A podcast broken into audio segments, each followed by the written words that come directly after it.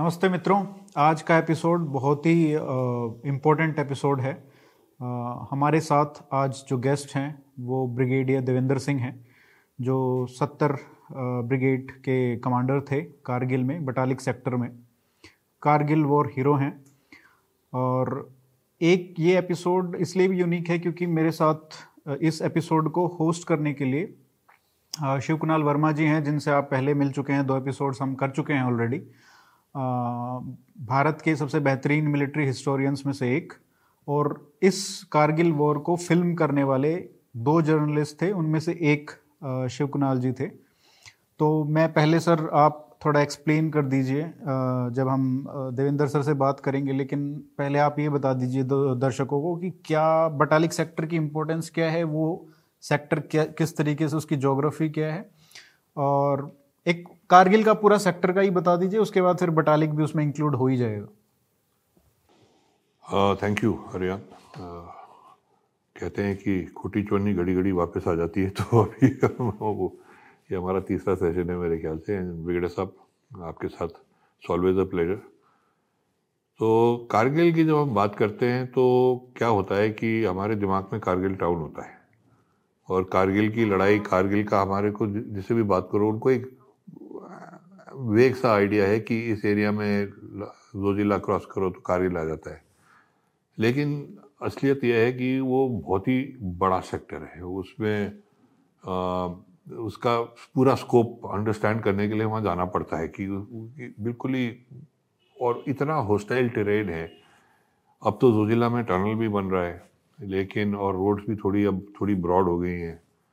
लेकिन जोजि जोजिला जो सोनामर से आप ऊपर जाते थे तो सोनामर से इमीडिएटली ट्रांजिट कैंप से आप जिगजैग करके जोजिला पास आता था। और जोजिला में एक कैप्टन मोड़ होता था वहाँ पे तो इतने सारे मेरे ख्याल से मेमोरियल्स हैं वो क्या होता था? कैप्टन मोड़ अच्छा। बहुत गाड़ियाँ गई हैं नीचे और वहाँ पे सबके मेमोरियल लगे हुए हैं बिल्कुल पुराने ज़माने में तो उसको क्रॉस करना बहुत खतरा से खतरे से भरा हुआ था। अब वो थोड़े ट्रैक्स ज़्यादा ब्रॉड हो गए हैं, ये वो। विंटर के महीनों में जोजिला बिल्कुल कट ऑफ़ हो जाता है, क्योंकि वहाँ बहुत ज़्यादा बर्फ़ गिरती है और वहाँ पे एवलांचेस वगैरह का काफ़ी प्रॉब्लम है, बल्कि मेरे ख्याल से 200 आदमी मारे गए थे वहाँ पे हमारे ग्रेफ के। कुछ भी हो सकता है उस एरिया में। अब आप कारगिल को जब आप क्रॉस करते हो, ये जोजिला को जब आप क्रॉस करते हो तो एकदम से पूरा टेरेन बदल जाता है। सोनामर्ग तक तो बड़ी हरियाली है, पेड़ है नदियाँ हैं उसमें ट्राउट भी है ये है वो है पर जैसे ही आप ऊपर आते हो आप मेंटली आगे क्या है आपको कोई आइडिया नहीं है। पर जब आप एक दूसरी साइड में दो जिला के एक तरफ़ सोनामर्ग एक तरफ़ डुमरी है। जब आप गुमरी में पहुँचते हो तो ऐसा लगता है कि आप मूनस्केप पे आ गए हो। हम्म। और जो इमीडिएट कंट्रास्ट है वैली के साथ जो हरियाली और पेड़ और ये और वो और सडनली ये बिल्कुल ही बैरन एरिया है। उसके आगे और भी बैरन है, पर वो जो इमीडिएट कॉन्ट्रास्ट आपको हिट करता है, वो आपको काफ़ी ज़ोर से लगता है। गुमरी के आगे एट माउंटेन डिवीज़न का हेडक्वार्टर्स था। मुगलपुर आकर के उन्होंने एक पॉइंट बनाया हुआ था। वहाँ से आगे जाए तो एक और रास्ता है। जो बहुत कम लोग यूज़ करते हैं, जो आपको गुरेज के साथ लिंक करता है, मशको और उस वाले एरिया में से। राजधान पास से इधर से आप कश्मीर वैली से आए तो आप राजधान पास को क्रॉस करके गुरेज में जाते हैं। लेकिन आप गुरेज के आगे भी जाओ तो एक और पास क्रॉस करके आप ये ये मशको के एरिया में आ जाते हो और वहाँ से भी आप दराज को आ सकते हो। अब ये एरिया में बहुत ज़्यादा पाकिस्तान का मूवमेंट रहा था। 47, 48 में भी इसमें सेवन कैवलरी ने टैंक्स यूज़ किए थे। बहुत सारा ड्रामा हो चुका है जोजिला के ऊपर। जोजिला से आप आगे जाओ तो फिर आपके काफ़ी आगे जाना पड़ता है। फिर आप आते हो एक साइड में मशको वैली आ जाती है पूरी। फिर आप आते हो द्रास पे। हम्म। द्रास कहते थे कि the second coldest place on the planet और वहाँ पे काफ़ी लोग सियाचिन की बहुत बात करते हैं इसकी, पर इस वाले सेक्टर में पोस्ट को होल्ड करना, क्योंकि यहाँ बहुत बर्फ़ गिरती है और एवलांसेस का बहुत खतरा है। तो ये एक और कारण था, क्योंकि इस एरिया में, विंटर में हम लोग विड्रॉ कर जाते थे, पाकिस्तान में अपनी साइड में चले जाते थे, क्योंकि वहाँ पे किसी को रखना बहुत मुश्किल होता था। फिर आप जाइए द्रास से आगे, और और जैसे आप आगे आगे जाते हो, और भी ज़्यादा बैरन हो जाता है। और फिर आप आते हो कारगिल। कारगिल टाउन शुरू नदी आती है और वो आके वहाँ पे उसी के एज पे उन्होंने का कारगिल की का शहर है। शहर क्या छोटा सा ही टाउन है। अब तो वहाँ पे उन्होंने रनवे वगैरह भी बना दिया है एयरफील्ड भी बन गया है। फिर आप कारगिल से जाइए आगे तो फिर आपको एक जो ये लेह को जो रास्ता जाता है वो फतुल्ला से होते हुए फिर लामा यूरू होते हुए फिर वो इंडस वैली में आ जाता था। वहाँ से आप राइट मोड़ के करीबन मेरे ख्याल से दो सौ किलोमीटर होगा, वहाँ से ले। और बिल्कुल फ्लैट रोड है, उसके बाद आप चलते रहो। लेकिन अगर आप इंडस वैली के साथ दाहिने मुड़ने की जगह आप बाएँ मुड़ जाओ तो आपका बटालिक सेक्टर आ जाता है। और जब तक आप इस एरिया में आते हो, इंडस का पूरा रंग बदल जाता है, क्योंकि जब इंडस लद्दाख में है तो उसमें बहुत कम पानी है। सेवेंटी ब्रिगेड जो क्यारी में होती थी, मैं, मेरे पिताजी भी उस ब्रिगेड को कमांड किया था, कर चुके थे। उस टाइम हम क्यारी में थे? उसमें तो आप नदी को आप एक्चुअली कोई करता नहीं था क्योंकि खतरे से थोड़ा जोखिम था बट उसमें you could have actually waded cross इन थोड़ी जगह थी जहाँ आप क्रॉस कर सकते थे। जो बतांग वगैरह में तो आराम से उसको, जहाँ पे नदी थोड़ी फ्लैट आउट हो जाती थी। लेकिन जब तक आप यहाँ पे इंडस का पूरा रंग बदल जाता है इसके वॉल्यूम ऑफ़ वाटर एक तो संस्कार भी आ गई फिर आपके बहुत सारी आदि छोटी छोटी नदियाँ आ जाती है। तो उसका वॉल्यूम ऑफ़ वाटर अब जो इंडस आपकी यहाँ पे चल रही है बिल्कुल इट्स अ रेजिंग टोरेंट बिल्कुल। अब ये जो मेन इंडस है वो पाकिस्तान को चली जाती है बटालिक से। एक वहाँ से एक और नाला आता था यार्डोर नाला। वो वाले नाले के अंदर जाओ तो मेरे ख्याल से तो कितना था तीन चार दिन का वक्त था आपके गाना सॉक का हेडक्वार्टर्स तक। तो दो, दो, दो रातों का दो हाँ। रात वन थ्री डेज़ हो गया। थ्री डेज़ मार्च तो इनका जो इलाका था बिल्कुल ही कम्प्लीटली आइसोलेटेड था। और फिर वहाँ से इनके सेक्टर से अगर आप ये ईस्टवर्ड जाइए फिर आपका ये पूरा एरिया आ जाता था। ये जो चोरबतला और ये सब टूवर्ड हनी चैचिन के लिए निकल जाता था। तो ये सर सेक्टर आपका द फोगॉटन सेक्टर था क्योंकि सारी मीडिया तो द्रास और आ, ये गुमरी और द्रास और उस एरिया में थी। जहाँ पे सारी आर्टिलरी भी वहाँ पे एम्प्लॉयड थी जो जितनी भी एट डिवीज़न की फाइटिंग हो रही थी। आप लोग थ्री डिवीज़न के हिस्सा थे। आपकी आपकी ब्रिगेड एडहॉक ब्रिगेड एड आउट हुई थी। आपका वहाँ पे मीडिया के ग्लेयर के बाहर आपकी जितनी भी लड़ाई हुई है उधर हुई है।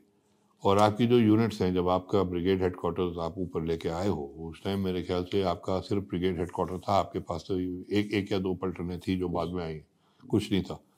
और उसके बाद वो आपको यूनिट्स देते रहे और उसमें मेरे ख्याल से ग्यारह यूनिट्स थी आपके पास लड़ाई के एंड तक। तो ये जो फॉगटन सेक्टर था, ये हमारा है बटालिक सेक्टर जिसके बारे में बहुत कम चर्चा हुई है। एंड आज जब ब्रिगेडर साहब इधर हैं तो आप बताइए। फॉरगोटन सेक्टर था इसका कारण क्या है मतलब? यही कि इसका एक तो ये बड़ा आइसोलेटेड आइसोलेटेड है। अच्छा। उस एरिया में जाना बहुत मुश्किल था। अब आपने ज़िक्र किया कि दो जर्नलिस्ट गए थे एक विक्रमजीत सिंह था इंडियन एक्सप्रेस का और मैं मैं था। हम क्यों गए? क्योंकि हमको हेलीकॉप्टर मिल गया। वो पैदल जाने के लिए तो तीन दिन के लिए कौन चलेगा वहाँ पे? और वैसे भी वहाँ शेलिंग वेलिंग काफ़ी हो रही थी। हम्म। इनका सेक्टर तो देखने लायक था। बाकी ए डिवीज़न की जितनी भी फाइटिंग हुई है वो नेशनल हाईवे वन ए पे हुई थी। हम्म। तो जब मैं पहली बार ही गया हूँ ब्रिगेडर साहब थे वहाँ पे मैं मैं जनरल बुधवार के साथ गया था जो जियो सी थ्री डिव थे जिसके अंडर इनकी ब्रिगेड फ़ंक्शन कर रही थी। तो पहली बार ही हम उस टाइम मिले थे। आप बड़े स्मार्ट लग रहे थे लड़ाई के बीच में भी टर्न आउट वन आउट बिल्कुल फ़र्स्ट क्लास था सर सो so, और जो रिकॉर्डिंग की है उसमें भी अब जिन लोगों को देखना है वो देख सकते हैं। फ़िल्म जो आपने किया है। कारगिल कश्मीर बारामूला टू कारगिल जो बाद में बिल क्लिंटन को भी दिखाई गई थी वो फ़िल्म बट वहाँ पे मिले थे सर पहली बारी और अब हम चंडीगढ़ में बैठे हुए हैं, बात कर रहे हैं। तो आप थोड़ा सा थोड़ा और मैक्रो लेवल में बटालिक सेक्टर एक्सप्लेन करो सर व्यूअर्स को। सर, मैं फिर थोड़ा सा इवेंट्स के साथ कनेक्ट कर देता हूँ।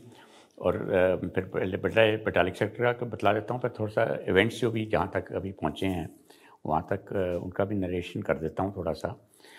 बटालिक सेक्टर जैसे आपने बताया कि सेवेंटी इन्फेंट्री ब्रिगेड जो कि मैं कमांड कर रहा था ये एक ब्रिगेड था हिस्सा थ्री डिवीज़न का ही। और थ्री डिवीज़न ही सारी देख रही थी पूरे कारगिल एरिया को जुजीला से लेके सियाचिन ब्रिगेड के आखिरी तक सब कुछ थ्री डिवीज़न के नीचे ही आता था। परंतु जो सत्तर ब्रिगेड है, इसको 1997 में नीचे ले आए थे। मैं नहीं था कमांड में, मेरे से पहले मेरा प्रोडिसेसर था।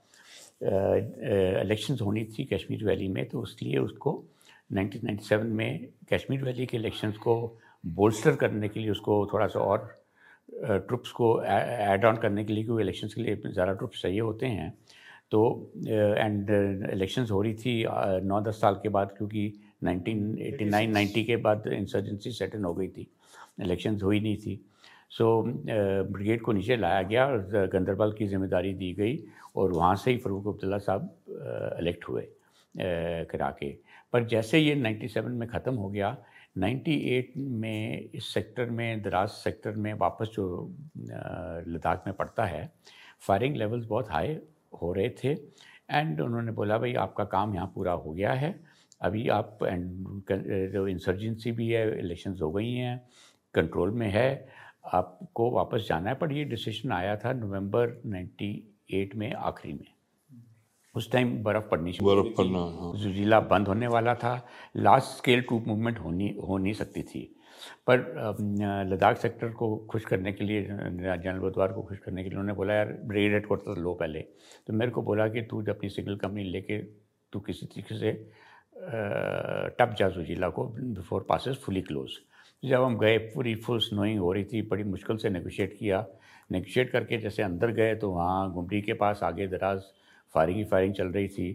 खाली नाइट मूवमेंट करके हम दो दो गाड़ियाँ, तीन तीन गाड़ियाँ करके हमने पार किया और कारगिल में हम वन टू वन ब्रिगेड के पास जाके पहुँचे। आपकी एक भी पलटन नहीं थी उस मेरे पास कोई पलटन मेरे पास दो पलटनें थी जो कि मेरे साथ थी कश्मीर वैली में जो आई थी मेरे। और वो पीछे थे। बट वो उन्होंने बोला अगले साल जब पासिस खुलेंगे मई में तब कैच अप करेंगी। मीन वाइल जाके देखते हैं आपको क्या कैसे काम कैसे यूटिलाइजेशन कर और ये कौन सी दो पलटनें कौन सी थी? सर मेरे को एक वन नागा थी और एक और थी मेरे ख्याल कितने लोग होंगे सर लगभग? वो तो जो पीछे रह गए। वो तो सोलह सौ होंगे। सोलह सौ। और आपके साथ जो आए? वो तो मुश्किल से सर हम दो दो सौ से हम हेडक्वार्टर तो बड़ा स्केलेटन स्टाफ होता है। उसके सिग्नल कंपनी के कुछ बंदे थे। मुश्किल से 200 बंदे थे हम करा के देर एंड तो ये लड़ाई वाली फौज नहीं ये तो हम खाली कंट्रोल एलिमेंट थे और कम्युनिकेशन वाली थोड़ी सी एलिमेंट थी। तो जैसे वहाँ पहुँचे तो आगे के इवेंट्स में बाद में नरेट करता हूँ पर मैं ट्रेन पे आ जाता हूँ कि ट्रेन जैसे कुणाल साहब ने बताया कि ट्रेन ऊपर जाके थोड़ी सी फ्लैट हो जाती है। नीचे ग्रीन है बाल्टल तक। उसके बाद आप क्लाइंब करना शुरू करते हो सोनामर से। Very steep climb Zojila cross करते हो।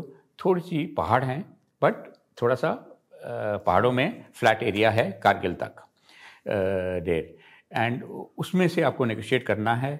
मशको वाला जो एरिया है, उसके अंदर भी एलओसी से एक पहाड़ी बीच में आती है तो वो प्रोटेक्टेड है तो घुमरी एरिया जो है वो पाकिस्तान की फायरिंग से प्रोटेक्टेड रहता था क्योंकि बीच में एक line parallel to the road आती थी और फिर एलओसी थी दुश्मन की तरफ़। बट जैसे वो गुमरी वगैरह ख़त्म हो जाता था और द्रास द्रास पहुँचने वाले थे तो सारा एरिया पाकिस्तान की जो के साथ जो लाइन ऑफ़ कंट्रोल थी उस लाइन ऑफ़ कंट्रोल से सारा हिल्स दिखाई देती थी। एंड डिस्टेंस था छः से सात किलोमीटर। आम तौर पे फ़ौज की जो वेपन्स हैं वो अठारह सौ से दो हज़ार ढाई हज़ार तक फायर कर सकती हैं। मशीन गन्स वगैरह इतनी फायर करती हैं अनलेस आर्टिलरी गाना फायर कर रहे हो। बट उन्होंने क्या किया था एयर डिफेंस वेपन्स होती हैं उनकी रेंज थोड़ी सी ज़्यादा होती है बिकॉज़ वो ऊपर फायर करती हैं पर उनको डिप्रेस करके उन्होंने डायरेक्ट एक्शन रोल में लेके हाईवे के ऊपर फायर करते थे उससे उनको छः से सात किलोमीटर रेंज मिल जाता था। उससे वो आमतौर पे स्पॉट फायरिंग गाड़ी जा रही है। उनको दिखाई देती थी, फटाफट फायरिंग शुरू कर देते थे। तो हमारे पास कुछ साधन रहते थे, एक तो रात को मूव करो। दूसरा है कि दिन के समय करना है तो थोड़ी सी अपनी आर्टलरी को बोलो भाई थोड़ा सा सप्रेस करेंगे एक आधी जगह पे जहाँ से लग रहा है ज़्यादा है करके। एंड जहाँ फिर छोटी छोटी पॉकेट्स में करो, उससे बजट टाइम वो शुरू करते थे अपना फायरिंग आप कहीं और आड़ ले आड़ ले लेते थे। तो ऐसे ऐसे करके हम किसी तरीके से करते करते हम सेफली बिना कोई इंसिडेंट के। वापस कारगिल पहुँच गए वापस तो नहीं कारगिल पहुँच कारगिल पहुँच गए आगे की तरफ़ जा रहे हो? एंड uh, कारगिल के एक बारी पहुँच गए तो उसके बाद तो फिर ड्राइव uh, नॉर्मल है जैसे बतला रहे थे। हमारे को खालसी में रखा गया हम क्या रही तो वापस नहीं गए। बट हमको खालसी खाली पड़ा था तो खालसी में बोला आप अपना पोजीशन लगाइए। तो खालसी में मैं विंटर्स के लिए फिर वहाँ हेडकोार्टर को लगा लिया। और ये मौका मेरे को मिल गया विंटर्स का, जो कि दिसंबर, जनवरी फेबररी मार्च। इन चार महीने में रिज़र्व ब्रिगेड का मैं रिज़र्व ब्रिगेड था। रिज़र्व ब्रिगेड का मतलब होता है कि आपके पास कोई ग्राउंड होल्डिंग रिस्पॉन्सिबिलिटी नहीं होती। जो डिप्लॉयड ब्रिगेड है पाकिस्तान के अगेंस्ट, उनका काम होता है ज़मीन को, के ऊपर होल्ड रखना और उसको बचाना दुश्मन से। रिज़र्व ब्रिगेड का काम होता है, समझो इनके अंदर कोई दिक्कत आए, आप मदद आप मदद के लिए आएँगे। या फिर आपको कहीं ऑफेंसिव करना है पाकिस्तान के अंदर तो उसके लिए जाएँगे। ट्रुप्स होने चाहिए पर ट्रुप्स तो थे नहीं। एंड uh, करके तो आपकी ये दो कंटीजेंसी होती हैं। आप मदद करेंगे इनकी या फिर आप ऑफेंसिव uh, के लिए जाएँगे। तो उसके लिए मैं अपनी रेकी करता रहा। मैं अभी इस एरिया में सर्व नहीं किया था। तो पूरा रेकी किया। वन टू वन सेचन ब्रिगेड का एरिया चाइना के साथ जो एरिया था तिब्बत के साथ वन वन फोर ब्रिगेड का एरिया वन टू वन का ब्रिगेड का एरिया इतना था। तो इन तीनों ब्रिगेड सेक्टर्स को अच्छी तरह टाइम मिल गया टाइम मिल गया स्टडी करने का। और उस टाइम क्या होता है कि फ़ौज में हम एक सिस्टम है तरीका है कि ब्रिगेड लेवल से लेके ऊपर तक वॉर गेम चलती हैं। वॉर गेम का मतलब कि कोई एक बंदा दुश्मन बन जाता है। वो फिर दुश्मन की तरफ़ से कहता है भाई मैं ये कर रहा हूँ। आपका काम होता है कि अपने प्लान्स जो बनाए हुए हैं उनको उसके सामने पिच करना, ताकि वो कामयाब होंगे या नहीं होंगे। उस बंदे को छूट होती है, भाई तू अपना दिमाग लगा और हमारी कमज़ोरियाँ दिखा। उन कमज़ोरियों को फिर हम बाद में बैठ के अपने टाइम पे दूर करते हैं। तो इससे ये किस्म का सीखने का तरीका है, ताकि हमारी कोई कमज़ोरी रह ना जाए। जब दुश्मन आएगा तो हमारी जो कमज़ोरियाँ हैं, हमको पता चल गई हैं और हम उनको दूर, पहले से ही कर सकें। तो ब्रिगेडों की वॉर गेम थी उन सब की वॉर गेमें मैंने चलाई। ये कब हुई थी सर वॉर गेम लास्ट वाली? ये दिसंबर से नहीं ये तो अलग अलग थी। पहले ब्रिगेड की हुई फिर डिवीज़न की हुई और फिर कोर की हुई। अच्छा, जो ब्रिगेड और डिवीज़न वाली थी वो तो हो गई दिसंबर जनवरी सॉरी जनवरी के आखिरी तक ख़त्म हो गई। उन्नीस सौ निन्यानवे। नाइन्टी नाइन में एंड फरवरी में डिवीज़न की हुई। एंड अप्रैल में सात अप्रैल को होनी थी कोर की वॉर गेम अब कोर की वॉर गेम में तो उस कोर का सेक्टर तो बहुत बड़ा था, उस टाइम खाली पंद्रह कोर ही था, जो कि श्रीनगर में था। तो उसके लिए एट डिवीज़न जो कि अगेन होल्डिंग डिवीज़न नहीं था, वो काउंटर इंसर्जेंसी के लिए डिप्लॉय काउंटर इंसर्जी ग्रेड में डिप्लॉयड था। तो ऑटोमेटिकली फिर उनके पास ज़िम्मेदारी गई, उनके जीओसी के पास कि और डिवीज़न डिप्लॉयड हैं। उनके अगेंस्ट ही हम प्लान टेस्ट कर रहे हैं। तो आप बनो उनका रेडलैंड कमांडर तो जनरल महेंद्रपुरी जो बाद में द्रास सेक्टर में डिप्लॉय हुए हैं अपनी डिवीज़न लेके एट डिव बट वो उस टाइम कश्मीर वैली में थे. मैं भी जब कश्मीर वैली में था गंदरबल में, उनके नीचे ही था. तो इसलिए उन्होंने बोला, यार, मेरे को लद्दाख का ज्ञान नहीं है. तो तू, मैं संभाल लूँगा सारा दुश्मन का रोल रेडलैंड का जुजीला तक. और जुजीला के ऊपर तक जो थ्रेड डेवलप करना है दुश्मन की तरफ़ से, वो ज़िम्मेदारी तू ले और उस एरिया को जो पड़ता है लद्दाख के सामने पाकिस्तान एरिया उसको कहते हैं F C N A force commander northern areas वो ऑफिशियल डेजिग्नेशन है उस सेक्टर का, पाकिस्तान की तरफ़ से भी, और हम भी उसको वही बोलते हैं। तो मेरे को बोला, जो, तुम commander F C N A है, और तुम वहाँ की वॉर गेम अलग प्ले करेगा। और जी ओ सी साहब अपने जनरल बुधवार जुजिला और नीचे की सारी वॉर गेम श्रीनगर वैली की और पूरे वहाँ के बॉर्डर की जे एंड के वो प्ले करेंगे वो करके। तो इस इस वॉर गेम में ये थ्री थ्री डिवीज़न का क्या रोल था? थ्री डिवीज़न का रोल था क्योंकि three division holding holding division Ladakh sector की थी। हाँ वन टू वन भी उसी का हिस्सा था। उसी का हिस्सा डेसिग्नेट हो गया था। ना वन टू वन का खाली नाम ही इंडिपेंडेंट था बट ये हाँ। शुरू से आई मीन काफ़ी देर से ये थ्री डिव के नीचे ही डायरेक्ट अंडर कमांड था। और वन वन फोर जिसका आपने अर्लियर ज़िक्र किया है वो तांगसे में होते थे। तांगसे से वो क्यारी आ गए थे क्या? नहीं तो वो तांगसे में थे। तो सर क्यारी वाला सेक्टर कौन होल्ड वो वो वो extend one one four extend करके कर ही कर ही रहा था वही कर रहे थे। वन वन फोर को ही दे दिया तो वो तो बहुत ही वास्ट एरिया वो चाइना के उस टाइम कोई थ्रेट नहीं था। जैसे कि अभी आपको बाद में पता चला कोई लिव एंड लेट लिव वाला वो रूल्स बनाए हुए थे दैट कुछ नहीं होगा। हाँ। तो इसलिए वो पूरा चुबार मुबार सब खाली था। एंड इसमें कमज़ोरी एक आ गई थी जो कि देर कि इस सेक्टर को बहुत ज़्यादा ये कमज़ोर किया बहुत हल्का कर दिया था। इससे अंदर पहले जबकि हमने सियाचिन ऑक्यूपाई किया था 1984 में तो एक 28 डिवीज़न भी डाली थी। हाँ सर जिसको बाद में कुपवारा ले गए हाँ तो लद्दाख सेक्टर में फिर दो डिवीज़न थी एक ट्वेंटी एट डिवीज़न थी जो पाकिस्तान को देख रही थी वन टू वन को और ये कारगिल वाले सेक्टर को देख रही थी। और ये जो थ्री डिव थी ये खाली चाइना और तिब्बत को देख रही थी। पर क्या हुआ कि जैसे इंसर्जेंसी शुरू हुई वैली के अंदर 89 89 90 के अंदर तो मेरे ख्याल 91 में मेरे को याद एग्जैक्ट नहीं है। ना 89 90 में 28 डिव को नीचे ले आए थे ताकि वहाँ ज़्यादा ज़रूरत पड़ गई थी इंसर्जेंट्स को फाइट करने की। एंड पहले ये आए और फिर लाइक एसेड 97 में दूसरी गल आई मीन गलती या ज़रूरत पड़ी। तो सेवेंटी ब्रिगेड को भी दो बटालियन के साथ नीचे ले आए। तो ये जो इतना सेक्टर तो था ये फिर खाली हो गया खाली हो गया तो मतलब ये तो वो भी देख रहे हैं ना। जो हमने शायद पिछली बार भी बात की थी कि आपका एनिमी तो देख ही रहे हैं आपकी कमजोरियाँ कहाँ पे आपका वैक्यूम होगा वो तो घुसेगा वो तो एंड वहीं से घुसे वो। वही ये पॉइंट वैसे भी डिस्कस होते थे। वो कह रहे हैं हम ये जिसको कहते हैं ना कैलकुलेटेड रिस्क ले रहे हैं क्योंकि हमको रिज़ल्ट चाहिए कहीं और।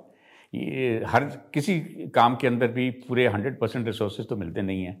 तो जो कमांडर्स उस टाइम थे उन्होंने अपनी तरफ़ से इसको एक कैलकुलेटेड रिस्क लिया कि भाई ठीक है हमको पता है कि वहाँ ट्रुप्स कम हैं। तभी मेरे को जब जैसे मैंने बोला ना मेरे को नवंबर में बोला तू तो जा आगे वापस जा अपने एरिया में ट्रुप्स आते रहेंगे ताकि कुछ हौसला बताई उधर लद्दाख सेक्टर में हो जाए कि भाई ब्रिगेड हेडक्वार्टर आ गया जब कुछ आ गया तो ये उन्होंने कैलकुलेटर रिस्क लिया था कि वो इलेक्शन भी करानी थी सब कुछ कराना था। ना इधर काम होना था ना उधर काम होना था तो उन्होंने जो भी कमांडर थे उन्होंने पर ये जो एक्सरसाइज की जो बात कर रहे हो आप? वॉर गेम की हाँ। वॉर गेम की इसमें उसका मतलब महेंद्रपुरी नाउ तो उसको डिफेंडिंग कमांडर बना दिया। नहीं नहीं सर महेंद्रपुरी पहुँचा ही नहीं था ना अभी तक साथ उसकी बात नहीं कर रहा हूँ सर ये जो आपकी अप्रिसिएशन की जो आपकी एक्सरसाइज हो रही थी वे आपको इन्होंने नॉर्दर्न आर्मी या नॉर्दर्न एरियाज़ के मैं थ्री डिव के अगेंस्ट पिच हो रहा था and Mahendrapuri as Redland army commander against the rest of J and K I C he was rest of Srinagar valley not eight div he was हाँ not eight div eight div का तो काम ही नहीं होता. ये ये war game जो होती है जनरली लाइन ऑफ़ कंट्रोल के ऊपर एनमी uh, के साथ वो वाली कहानी है. अंदर वाला मामला जनरली ज़्यादा डिस्कस नहीं रेडलैंड कमांडर क्या है. रेडलैंड मतलब हम ब्लू लैंड होते हैं हर टाइम हमको नीला देश बोला जाता है और जो दुश्मन होता है उसको हम लाल देश बोलते हैं। अच्छा। तो इंग्लिश में रेडलैंड और ब्लू लैंड कह लो। तो मेरा मतलब है कि हमारे में से एक बंदे को हम बनाते हैं तो आप you are pretending to be enemy Redland commander और लाल देश for the Ladakh against the Ladakh sector तो थ्री डे मेरा दुश्मन था इंडियन इंडियन साइड से। और महेंद्रपुरी एंड महेंद्रपुरी था red land for the rest of the Kashmir valley ठीक ठीक। राइट देर तो बिकॉज़ uh, उसकी भी डायरेक्ट होल्डिंग रोल थी। वो अपने अगेंस्ट तो दुश्मन हो नहीं सकता कि मैं बैठा हुआ हूँ बॉर्डर पे और अपने ही प्लान टेस्ट कर रहा है और कोर कमांडर होता है जो ऊपर बैठा हुआ जिसके कि दोनों हम उसके नीचे थे।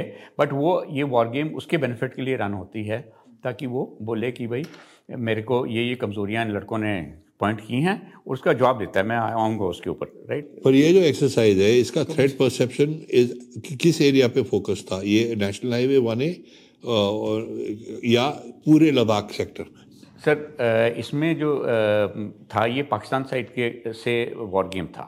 ना ना कि चाइना साइड से चाइना को हम गवर्नमेंट समझ के चल रहे थे वॉर गेम नहीं था। तो चाइना इसमें नहीं आया? नहीं आया। तो फिर आपका फिर यही सारा पूरा सेक्टर फिर ज़्यादा से ज़्यादा ये फैक्टर आ जाता है भाई चाइना आएगा मदद करने के लिए नहीं आएगा।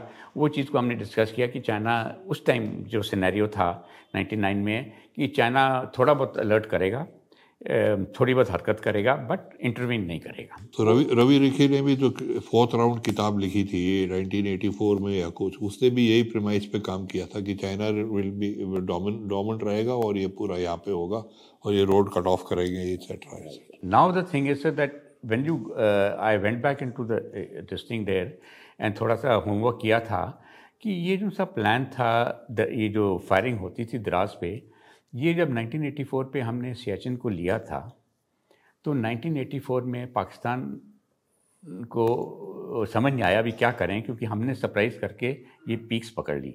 अभी उन्होंने बड़ी कोशिश की वो पहाड़ियाँ इतनी ऊँची हैं कि वो ए, उनको पता चल ले नहीं सके उन्होंने बड़ी कोशिश की दे सियाचिन में पाकिस्तान नहीं है। ये आपके दर्शकों को समझ लेना चाहिए। वो, वो ग्लेशियर पे नहीं है वो सालतोरो के इस साइड बैठे हुए तो आ, हमने जैसे हमारे को इंडिकेशन मिली कोई उनकी तरफ़ से माउंटेनिंग एक्सपीडिशन जा रही थी Italian mountaineering expedition Austrian mountaineering expedition तो कोई खबर आई तो बड़े अक्लमंदी से हमारे जो भी आई मीन जनरलशिप थी और कंट्री थी उस टाइम गवर्नमेंट उन्होंने बोला कि चलो जाओ।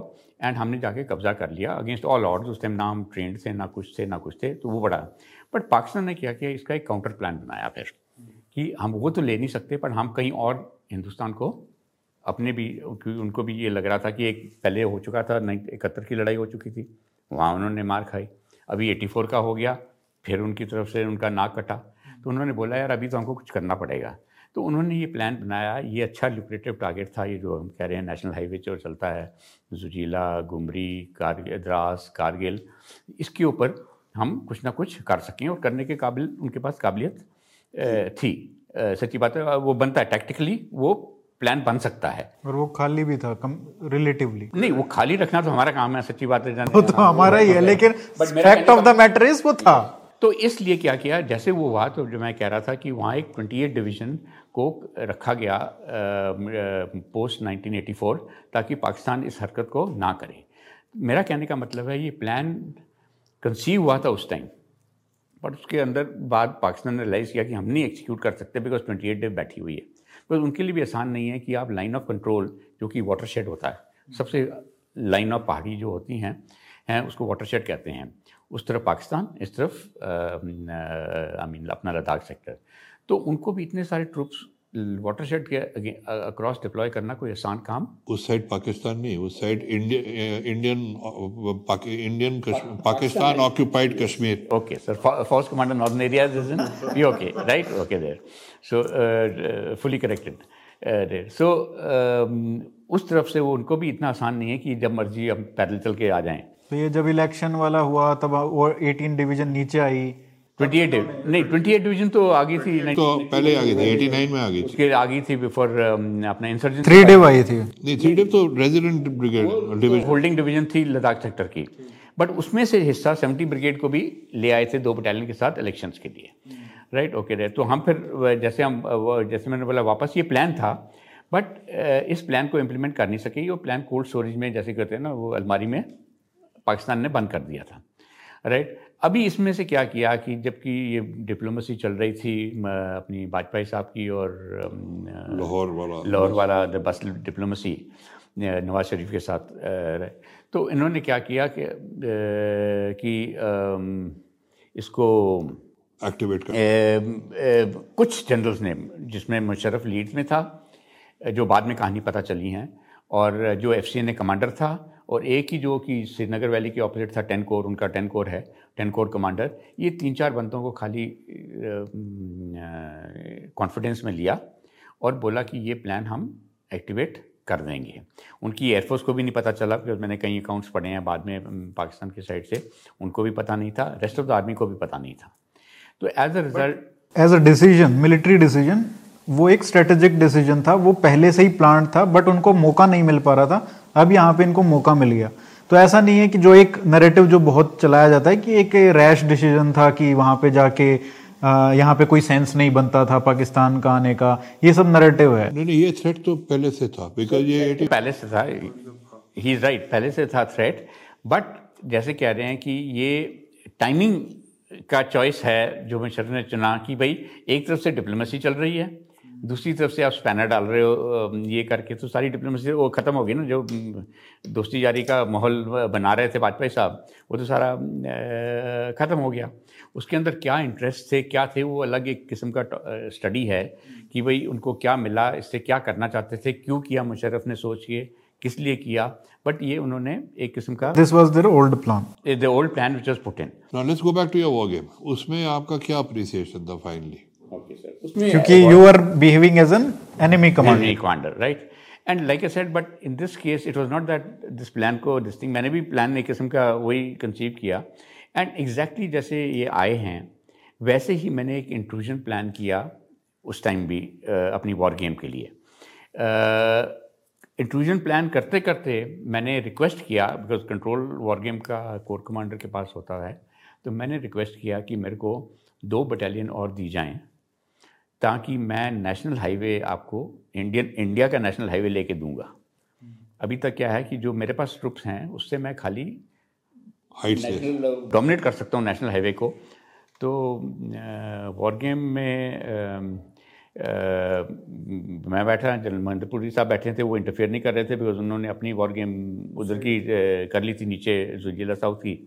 तो वो ये रीना मेरे पास था कोर कमांडर साहब बैठे थे और आर्मी कमांडर थे, general Khanna H M Khanna, right? वो भी ज़्यादा बातचीत नहीं करते थे। ज़्यादा जनरल कृष्ण पाली थे, जो कि फिफ्टीन कोर कमांडर थे और उन्हीं की वॉर गेम थी वो बोल रहे थे। तो उन्होंने बोला तो उससे पहले जब मैंने रिक्वेस्ट डाला, ये पहले जाता है रिक्वेस्ट।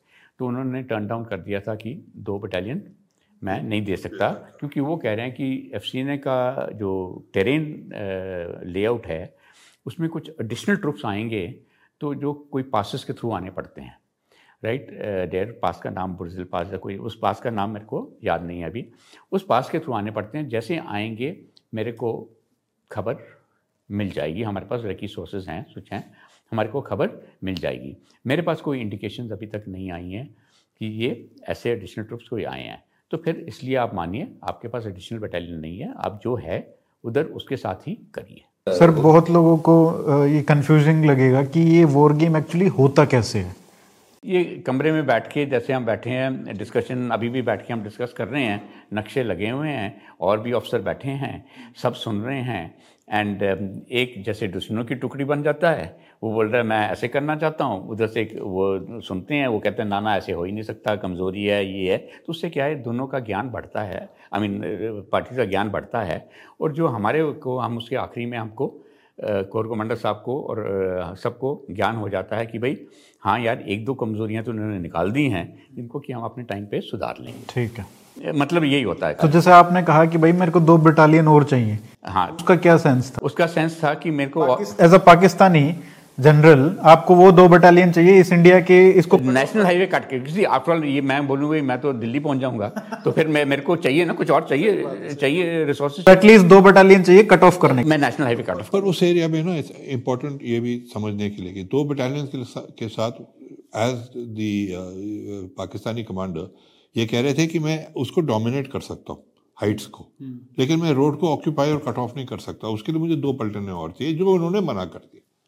मेरे पास कोई इंडिकेशन नहीं है। तो ये तो टिपिकल जो वॉर गेम आप कह रहे हैं सीखने सीखने वाली बात ऐसे ही होता है। वो वाला एटीट्यूड पता नहीं दिख नहीं रहा इसमें एनीवे नहीं दिख रहा था बट उन्होंने बोला था कि आपने सच बोले वो कि भाई मेरे पास मेरे पास इंडिकेशन आ जाती हैं मेरे पास खबर का सिस्टम है। आफ्टर ऑल बाहर क्रॉस की खबर रखना भी आर्मी का तो इतना तो वो उन्होंने पॉसिबिलिटी रूल आउट कर दी कि भाई दो बटालियन नहीं आ सकती विदाउट अस हाँ इंडिकेटर्स कोई नहीं है तो अभी नहीं है तो फिर मैं तेरे को क्यों बोल दूँ मैं खाली आई जब है ही नहीं इंडिकेटर्स तो let's play the war game जैसे कि इंडिकेटर्स हैं क्योंकि हम आज की डेट पे कर रहे हैं। तो अच्छा ठीक है। तो तो हमने इंट्रूजन वही प्ले किया मैंने द्रास के ऑपोजिट ट्राइगर टोल हैं ये सब इन एरियाज़ के ऊपर इंट्रूजन दिया मशकों में दिया काक्सर में दिया बटालिक में दिया चोरबाटला में दिया ऊपर दिया। राइट सब जगह इंट्रूजन ऊपर दिया आगे जाइए। कहाँ? चोरबाटला? जो सब सेक्टर हनीफ नहीं होता था। शोक शोक एरिया के साउथ में। हाँ तो ये अपना ये पूरा जो सीपी एरिया जो कहलाता है वहाँ तक। तो आपने सियाचिन की बेस तक गए हैं और और इसकी ब्यूटी ये है कि जब आप ये डिस्कस कर रहे हो ये एक्चुअली हो रहा है। ये कब हो रहा था? सर ये सात सात अप्रैल दिसंबर में तो शुरू हो गई अप्रैल में हो रहा था। और जब ये डिस्कस कर रहे हैं वॉर गेमिंग कर रहे हैं और तब वो चीज़ वो चीज़ हो चुकी थी। वो चल रहे हैं नहीं नहीं वो आ रहे हैं it was in process they but not detected हमको नहीं मालूम था।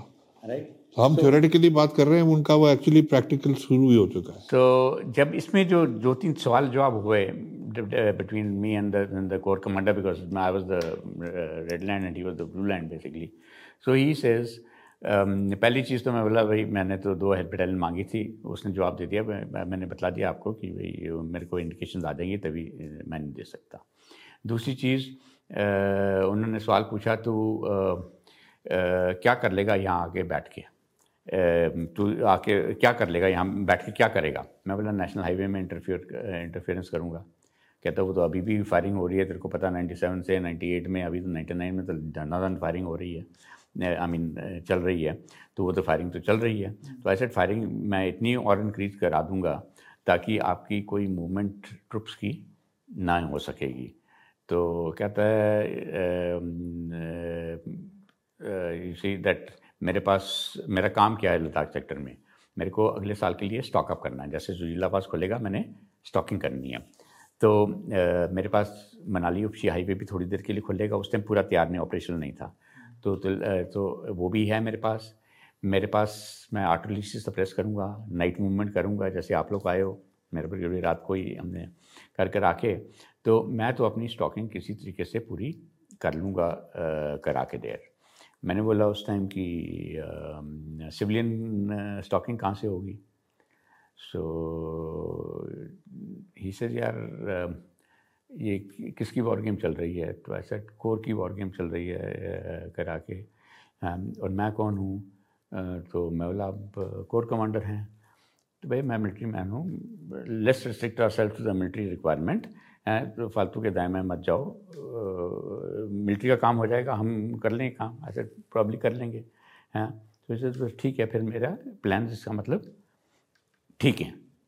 राइट ओके डेर तो साथ साथ में बात हुआ यही से तू कितनी देर यहाँ ठहर सकेगा? मैं बोला विंटर्स में तो ठहर नहीं सकता हूँ बिकॉज़ इतने जितने ट्रूप्स मैं लेके आऊँगा उनको across the line of control winters में मैं नहीं रख सकता। It requires huge logistical effort इतना है नहीं है। सो so, कहता तो विंटर्स में वापस चला जाएगा? आई सेट यस देर तो ठीक है यार कितनी देर कितना देर तू मेरा बिगाड़ लेगा कुछ करके हैं? मैं सह लूँगा मैं अपनी स्टॉकिंग कंप्लीट कर लूँगा मेरा काम चल जाएगा। राइट uh, तो कल ही इसमें पॉइंट वही आया कि सिविलियन क्या करेंगे बट वो लाइक ऐसा डिसमिस हो गया because it's the military war game and the military कहानी रिस्ट्रिक्टेड बट उसके बाद एक कहानी हुई हाँ एक चीज़ और आई। He was differing in the mindset वो कह रहे थे मेरे ये इंट्रूजन तो दे रहा है कि आके बैठ जाएँगे इसका क्या क्या फ़ायदा होगा? अच्छा मैंने कहीं पढ़ा है क्योंकि पढ़ा क्या जो भी मैं थोड़े से यू नो दाएँ बाएँ रीडिंग नॉलेज गेन करते हैं कि पाकिस्तान की इंसर्जेंसी तो वहाँ वैली में ख़त्म हो रही है। यहाँ क्या पता कुछ ज़मीन लेके वो झंडे गाड़ के बोलेंगे हमने first portion of the Indian held Kashmir has been taken right there so they may well declare it as there so that वो यूएन में जो कहानी जिसको कि वो स्कटल कर रहा था बस डिप्लोमेसी को उसमें उसको थोड़ा सा अहमियत मिल जाएगी। Uh, क्या था? नहीं उसका कोई टेंजिबल उन, उनकी तरफ़ से वो था उसका कोई टेंजिबल uh, कहानी। इरेशनल लग रहा है। हाँ कुछ टेंजिबल कहानी बन नहीं रही। कहता है मेरे ख्याल में एंड मैंने ये भी बोला कि भाई मेरे पास दो रिपोर्टें हैं जो उनकी वो भी मान गए थे रिपोर्टें हैं कि पाँच हज़ार सिविलियन क्लोज में बंदे वेपन्स के साथ बैठे हुए हैं गिलगिट में।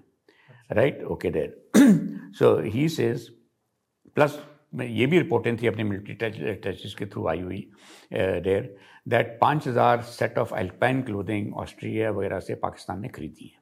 hmm. तो इस चीज़ को दो बार दो जोड़ते हुए हमने बोला और कहीं नहीं है पाँच हज़ार बंदे हैं पाँच हज़ार एल्पाइन क्लोथिंग है एरिया जो इस्तेमाल होने वाला है ये एरिया है। सियाचिन में तो उनको सक्सेस मिल नहीं रहा because there are very few तो यहीं करेगा इस्तेमाल। सो ही से वो मैं मानता हूँ है बट मेरे ख्याल में वो आएँगे। तू जैसे कह रहा है कि बैठेंगे, यहाँ इंट्रूजन लेके और अपना इंडियन हेल्थ कश्मीर को लिबरेशन दिखाएँगे।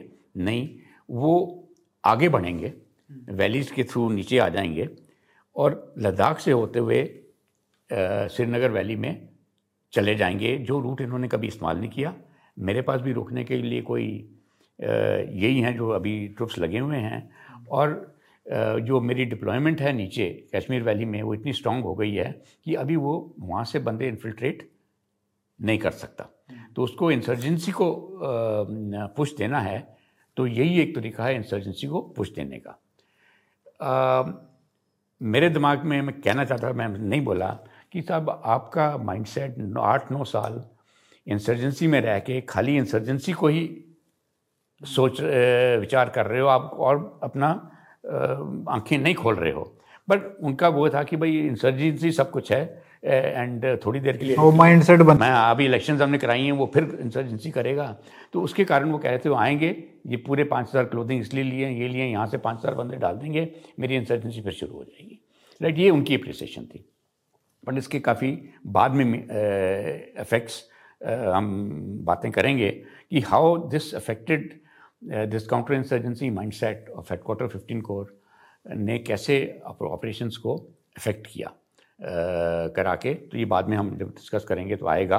पर नंबर तो इस चीज़ के ऊपर बात करते हुए उन्होंने बोला, भाई, ठीक है, और कुछ नहीं। तूने विंटर्स में चले जाना है वापस।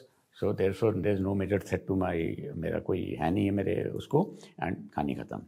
बट इसके बाद क्या हुआ कि इमिडिएटली ये सात तारीख अप्रैल थी। सत्रह अप्रैल को एक डेवलपमेंट हुई जो कि वॉर गेम ख़त्म थी। हम अपने कामों में लग गए करके देर।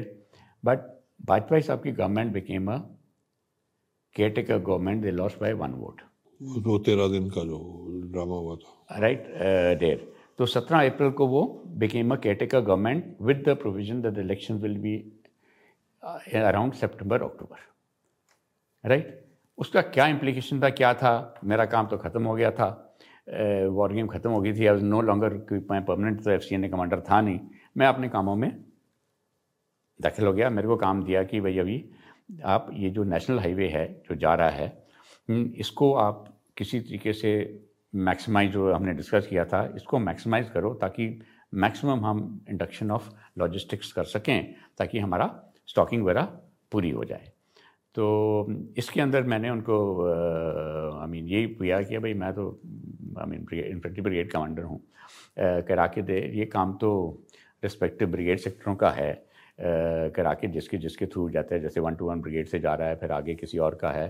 तो उनकी ज़िम्मेदारी अपनी अपनी करा के देर मैं इस पर माइंड करके डिस्कशन करके एप्लीकेशन ऑफ़ माइंड करके कुछ ना कुछ बेस्ट तरीका निकाल लेंगे बट काम उनका है। मेरे को भी कोई सेक्टर दो। ठीक है ना? ओके देर क्योंकि फायरिंग आप कह रहे हो इतनी हो रही है मैनेज नहीं हो रही। तो उन्होंने बोला अच्छा तेरे को फिर सोच समझ के कि तेरे को द्राज और मशको तेरे को दे देंगे। दैट मीन्स ब्रिगेड सुंदर का जो one two one brigade area है उसको डिवाइड कर देंगे। द्राज मशको तुम्हारे पास आ जाएगा। और Kargil and up to Chorbatla brigade Sundar including Batalik Sundar के पास रह जाएगा। बट वो बोला this is dependent on availability of troops troops were मेरी दो बटालियन नीचे से आनी थी। वो कब आएँगी? वो जब पासिस खुलेंगे। खुलेंगे। वो खुलने थे मिडल ऑफ़ मे के अंदर एंड ऑफ़ मे में खुलते हैं generally that is the time ठीक है? सो so, uh, उन्होंने डेट ये मार्क कर दी थी भाई ठीक है मे में। जब भी ये होता है तो then will change the you know command control तो as a so so called acting commander उस सेक्टर में आपके पास कितने ट्रूप्स थे? उस टाइम तो कुछ नहीं थे उस टाइम पे कुछ कुछ ही नहीं था। मैं तो खोली फ्लोटिंग हेडक्वार्टर था मैं खाली दिमाग लगाता था। बैटरी देर बाबू जैसे मैं अपना पूरे प्लान बना के दिखा के डिस्कशन कर रहा था। प्लस वो कैसे हाईवे मैनेजमेंट भी करना ये करना क्योंकि वो ठीक है थोड़े से पढ़े लिखे थे, थे, थे वो चीज़ों के। देवर यूटिलाइजिंग मी फॉर जो मेरी काबिलियत थी उस टाइम करा के देर अदरवाइज़ मेरे पास कुछ नहीं था देर तो we are waiting for this troops to come down from down पहले दो पटाल आनी थी देर इसकी तैयारी में आई stage from Khalsi to Dras so that national highway का बिकॉज़ वहीं ज़्यादा अफेक्ट था फायरिंग का तो वहीं मेरे मैं डिप्टी कमांडर भी आ गया। तो हम उसकी मैनेजमेंट कर रहे थे। उन्होंने एक आर्टिलरी की बैटरी एक लद्दाख स्काउट कंपनी कुछ ताकि हाईवे का मैनेजमेंट हो सके। सो क्या होता है कि जो होल्डिंग ब्रिगेड है जैसे वन टू वन था उसके पास ट्रुप्स इतने ही होते हैं ताकि वो लाइन ऑफ़ कंट्रोल को गार्ड कर सके। लाइन ऑफ़ कंट्रोल और नेशनल हाईवे में जैसे मैंने बोला सात किलोमीटर का फ़र्क था। पीछे के लिए भी आपको पूरी हाईवे को मैनेज करना है।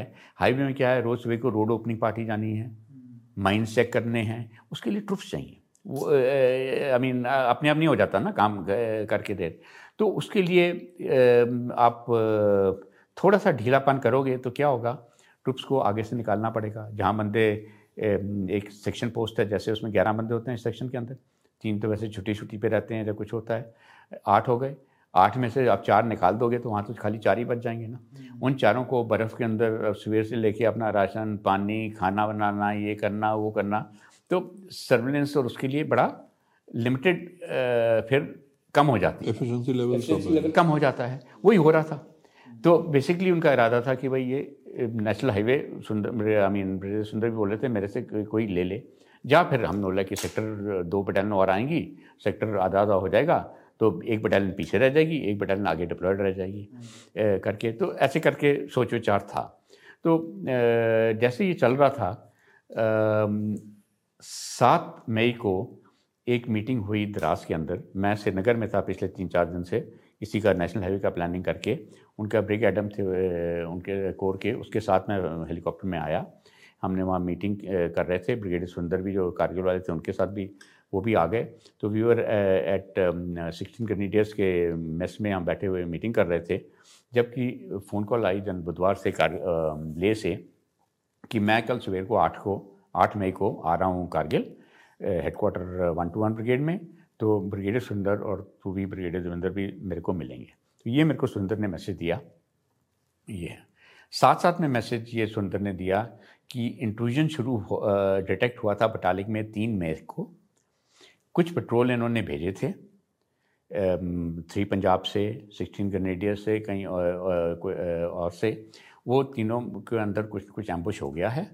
और सिचुएशन को रिव्यू करने के लिए जनरल बुधवार ने हम दोनों को बुलाया है उसके हेडकोार्टर में आठ तारीख को। कारगिल पास में ही था एक घंटा देर। तो इससे ठीक है। तो हमने जो भी नेशनल हाईवे का डिस्कस करना था करके वो चले गए उनके ब्रिगेडम साहब कोर के वापस और हम अगले दिन कारगिल चले गए। और अगले दिन बुधवार साहब आए तो मीटिंग में उन्होंने बोला यार ये इंट्रूजन हो गया है अभी इस इंट्रूजन को एविक्ट करना है। खाली उस टाइम इंट्रूजन डिटेक्ट हुआ था खाली बटालिक में। हम्म। और कहीं हो रहा था बट किसी को पता नहीं था और डिटेक्ट नहीं हुआ था। तो उसके मुताबिक हम एक्ट कर रहे थे।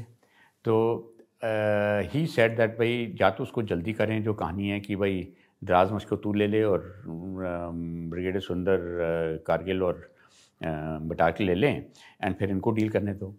मैंने बोला, यार, अभी तक तो मेरे पास भी ट्रुप्स नहीं आए। प्लस ये जो सा सेक्टर को ये ये वेल सेटल्ड है। इसके पास sitting in Kargil communications he knows every post he knows he is got communication from his headquarter मैं द्राज में हेडक्वार्टर सेट करते करते मेरे को महीना लग जाएगा। कम्युनिकेशन डेवलप करनी पड़ेंगी, सब कुछ करना पड़ेगा। ठीक है ना? तो ये डजेंट मेक सेंस प्लस मैं रिज़र्व ब्रिगेड काउंटर मेरा काम ही है कि इंट्रूजन हो जाए तो उसको वेट करना या फिर क्रॉस जाना या कुछ करना। तो बेस्ट है कि आप मेरे को ट्रुप्स दो बट मैं बटाले के इंट्रूजन आप मेरे को दे दो।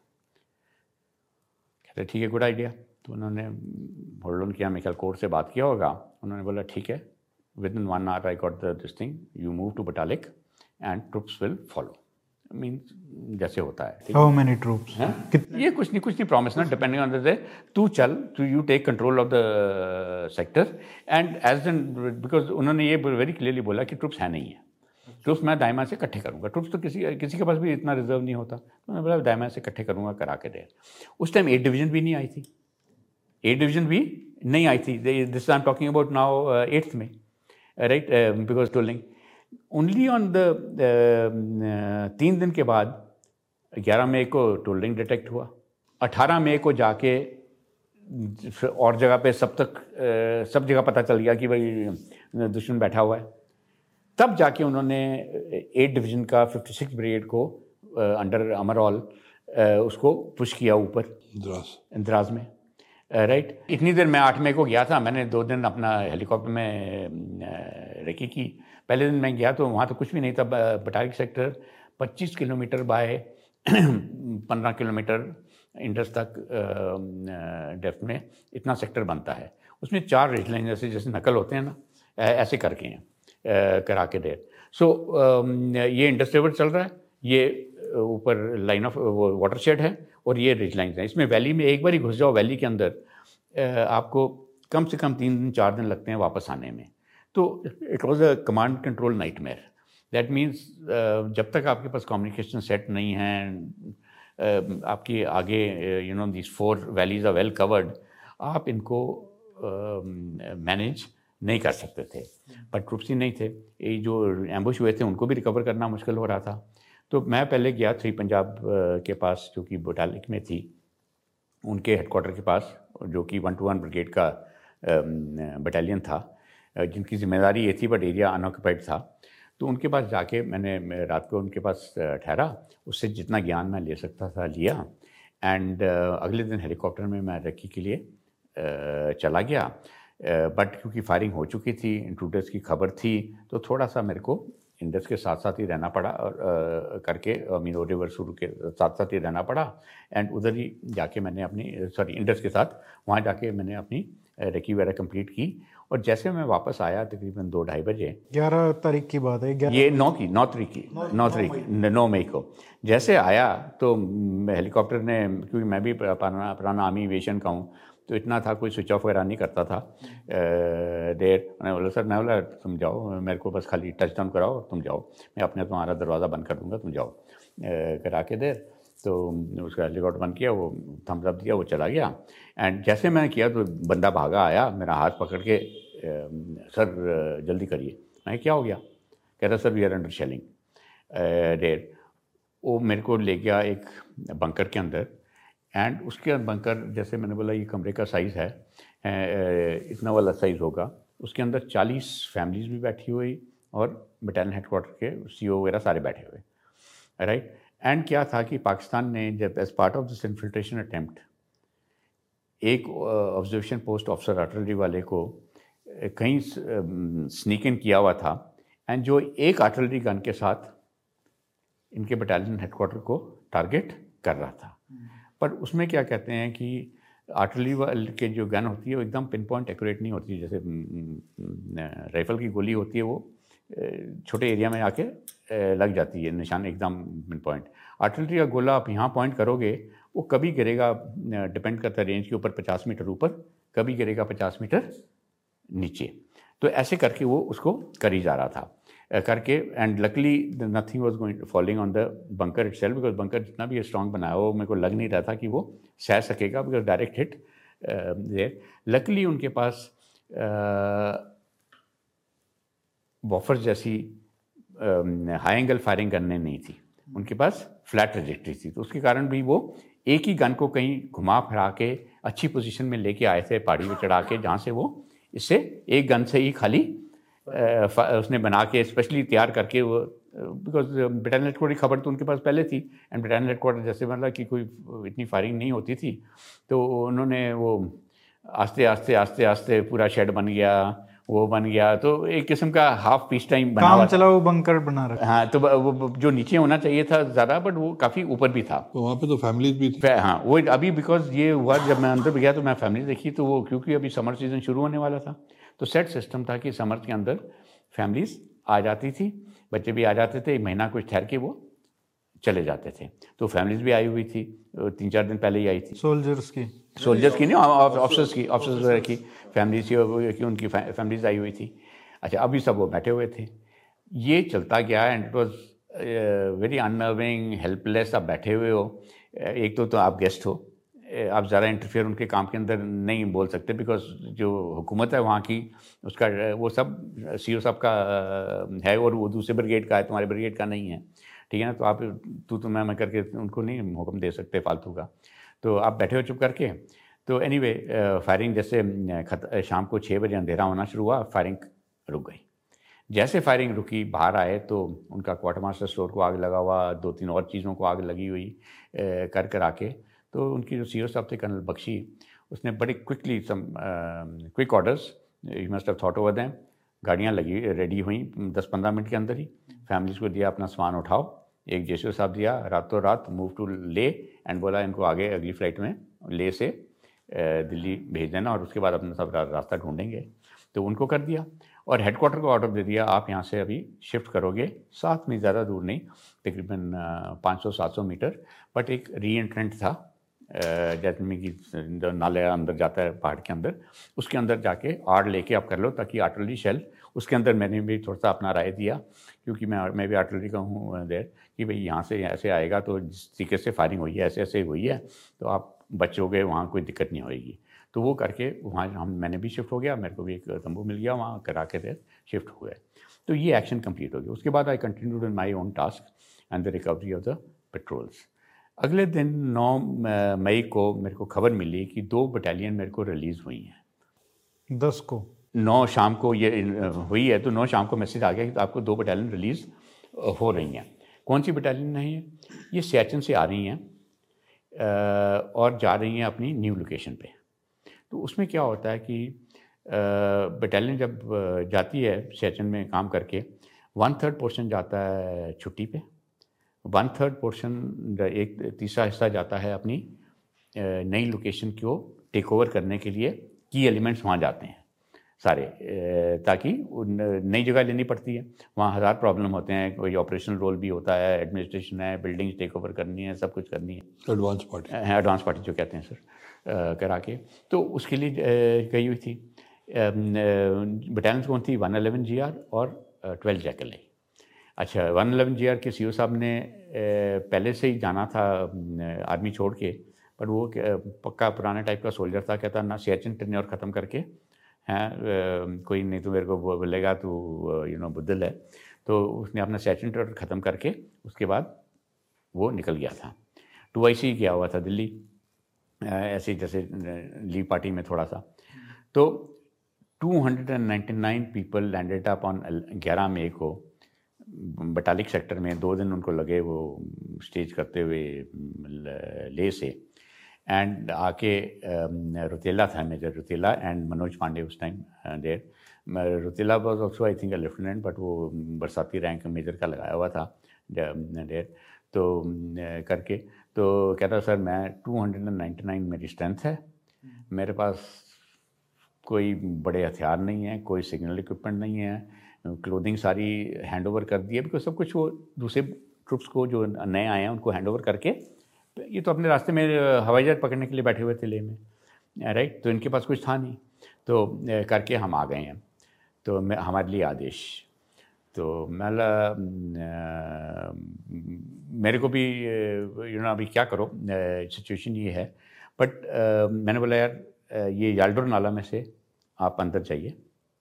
जो धा से शुरू होता था करके। And continue moving till you establish contact with the enemy that mean जो इंट्रूडर्स हैं जहाँ हैं या फिर हमारे पेट्रोल्स हैं जिनको एम्बुश हुआ उनके साथ।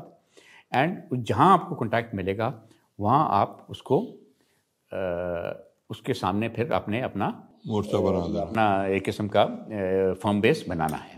करके उसके बाद फिर आगे जैसे आदेश में देखते हैं, एक एक आधा दिन और देख के कितने कमज़ोर हैं, कितने स्ट्रांग हैं, फिर हम आगे बढ़ते हैं। ठीक है ना? ओके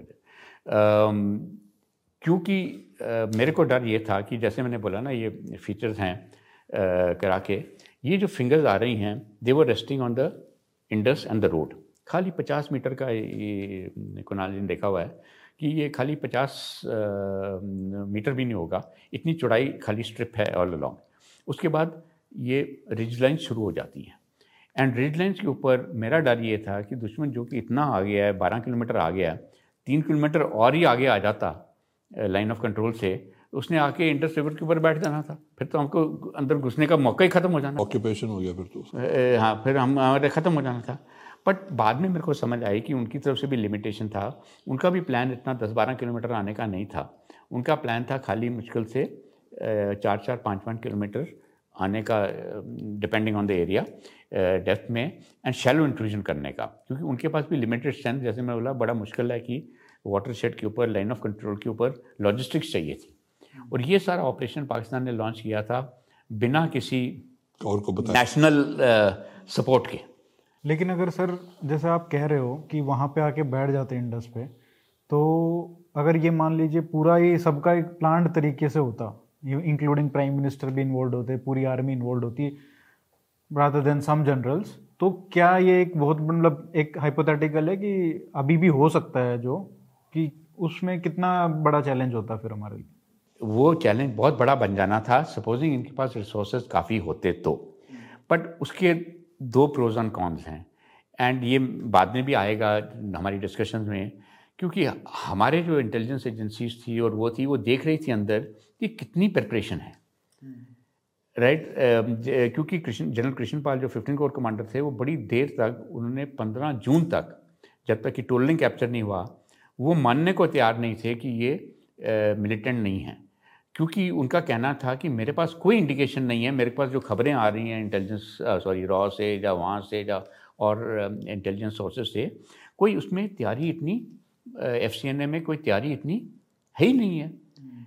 एंड बिना तैयारी के कोई हवा में तो ऐसे इतने फोर्स लेवल तो नहीं चढ़ा सकते ना। आफ्टरऑल आपने इतनी ट्रुप्स लाइन ऑफ़ कंट्रोल के अक्रॉस रखने हैं राइट यहाँ भी रखने हैं और उसमें दराज सेक्टर में भी रखने हैं और वहाँ भी रखने हैं। तो दो रॉन्ग असेसमेंट थे। एक तो ये कि एक एक, इतना हमको लेवल नहीं पता था कि कितनी जगह पे रहे हैं ये लोग। हमने सोचा बटालिक में है फिर सोचा टोलोलिंग में है लेकिन पूरा एक्सटेंट नहीं पता था इनिशियली और उसके बाद फिर ये भी नहीं पता था कि कितने लोग आ गए हैं। ट्रूप लेवल ये कितना तो और सर, वो कौन थे? सर हाँ वो अभी क्या कहानी की है सारी डिसेप्शन इसी में थी कि उन्होंने ये कॉन्ट्रोडिक्शन हमारे कमांडर्स के माइंड में डाल दी।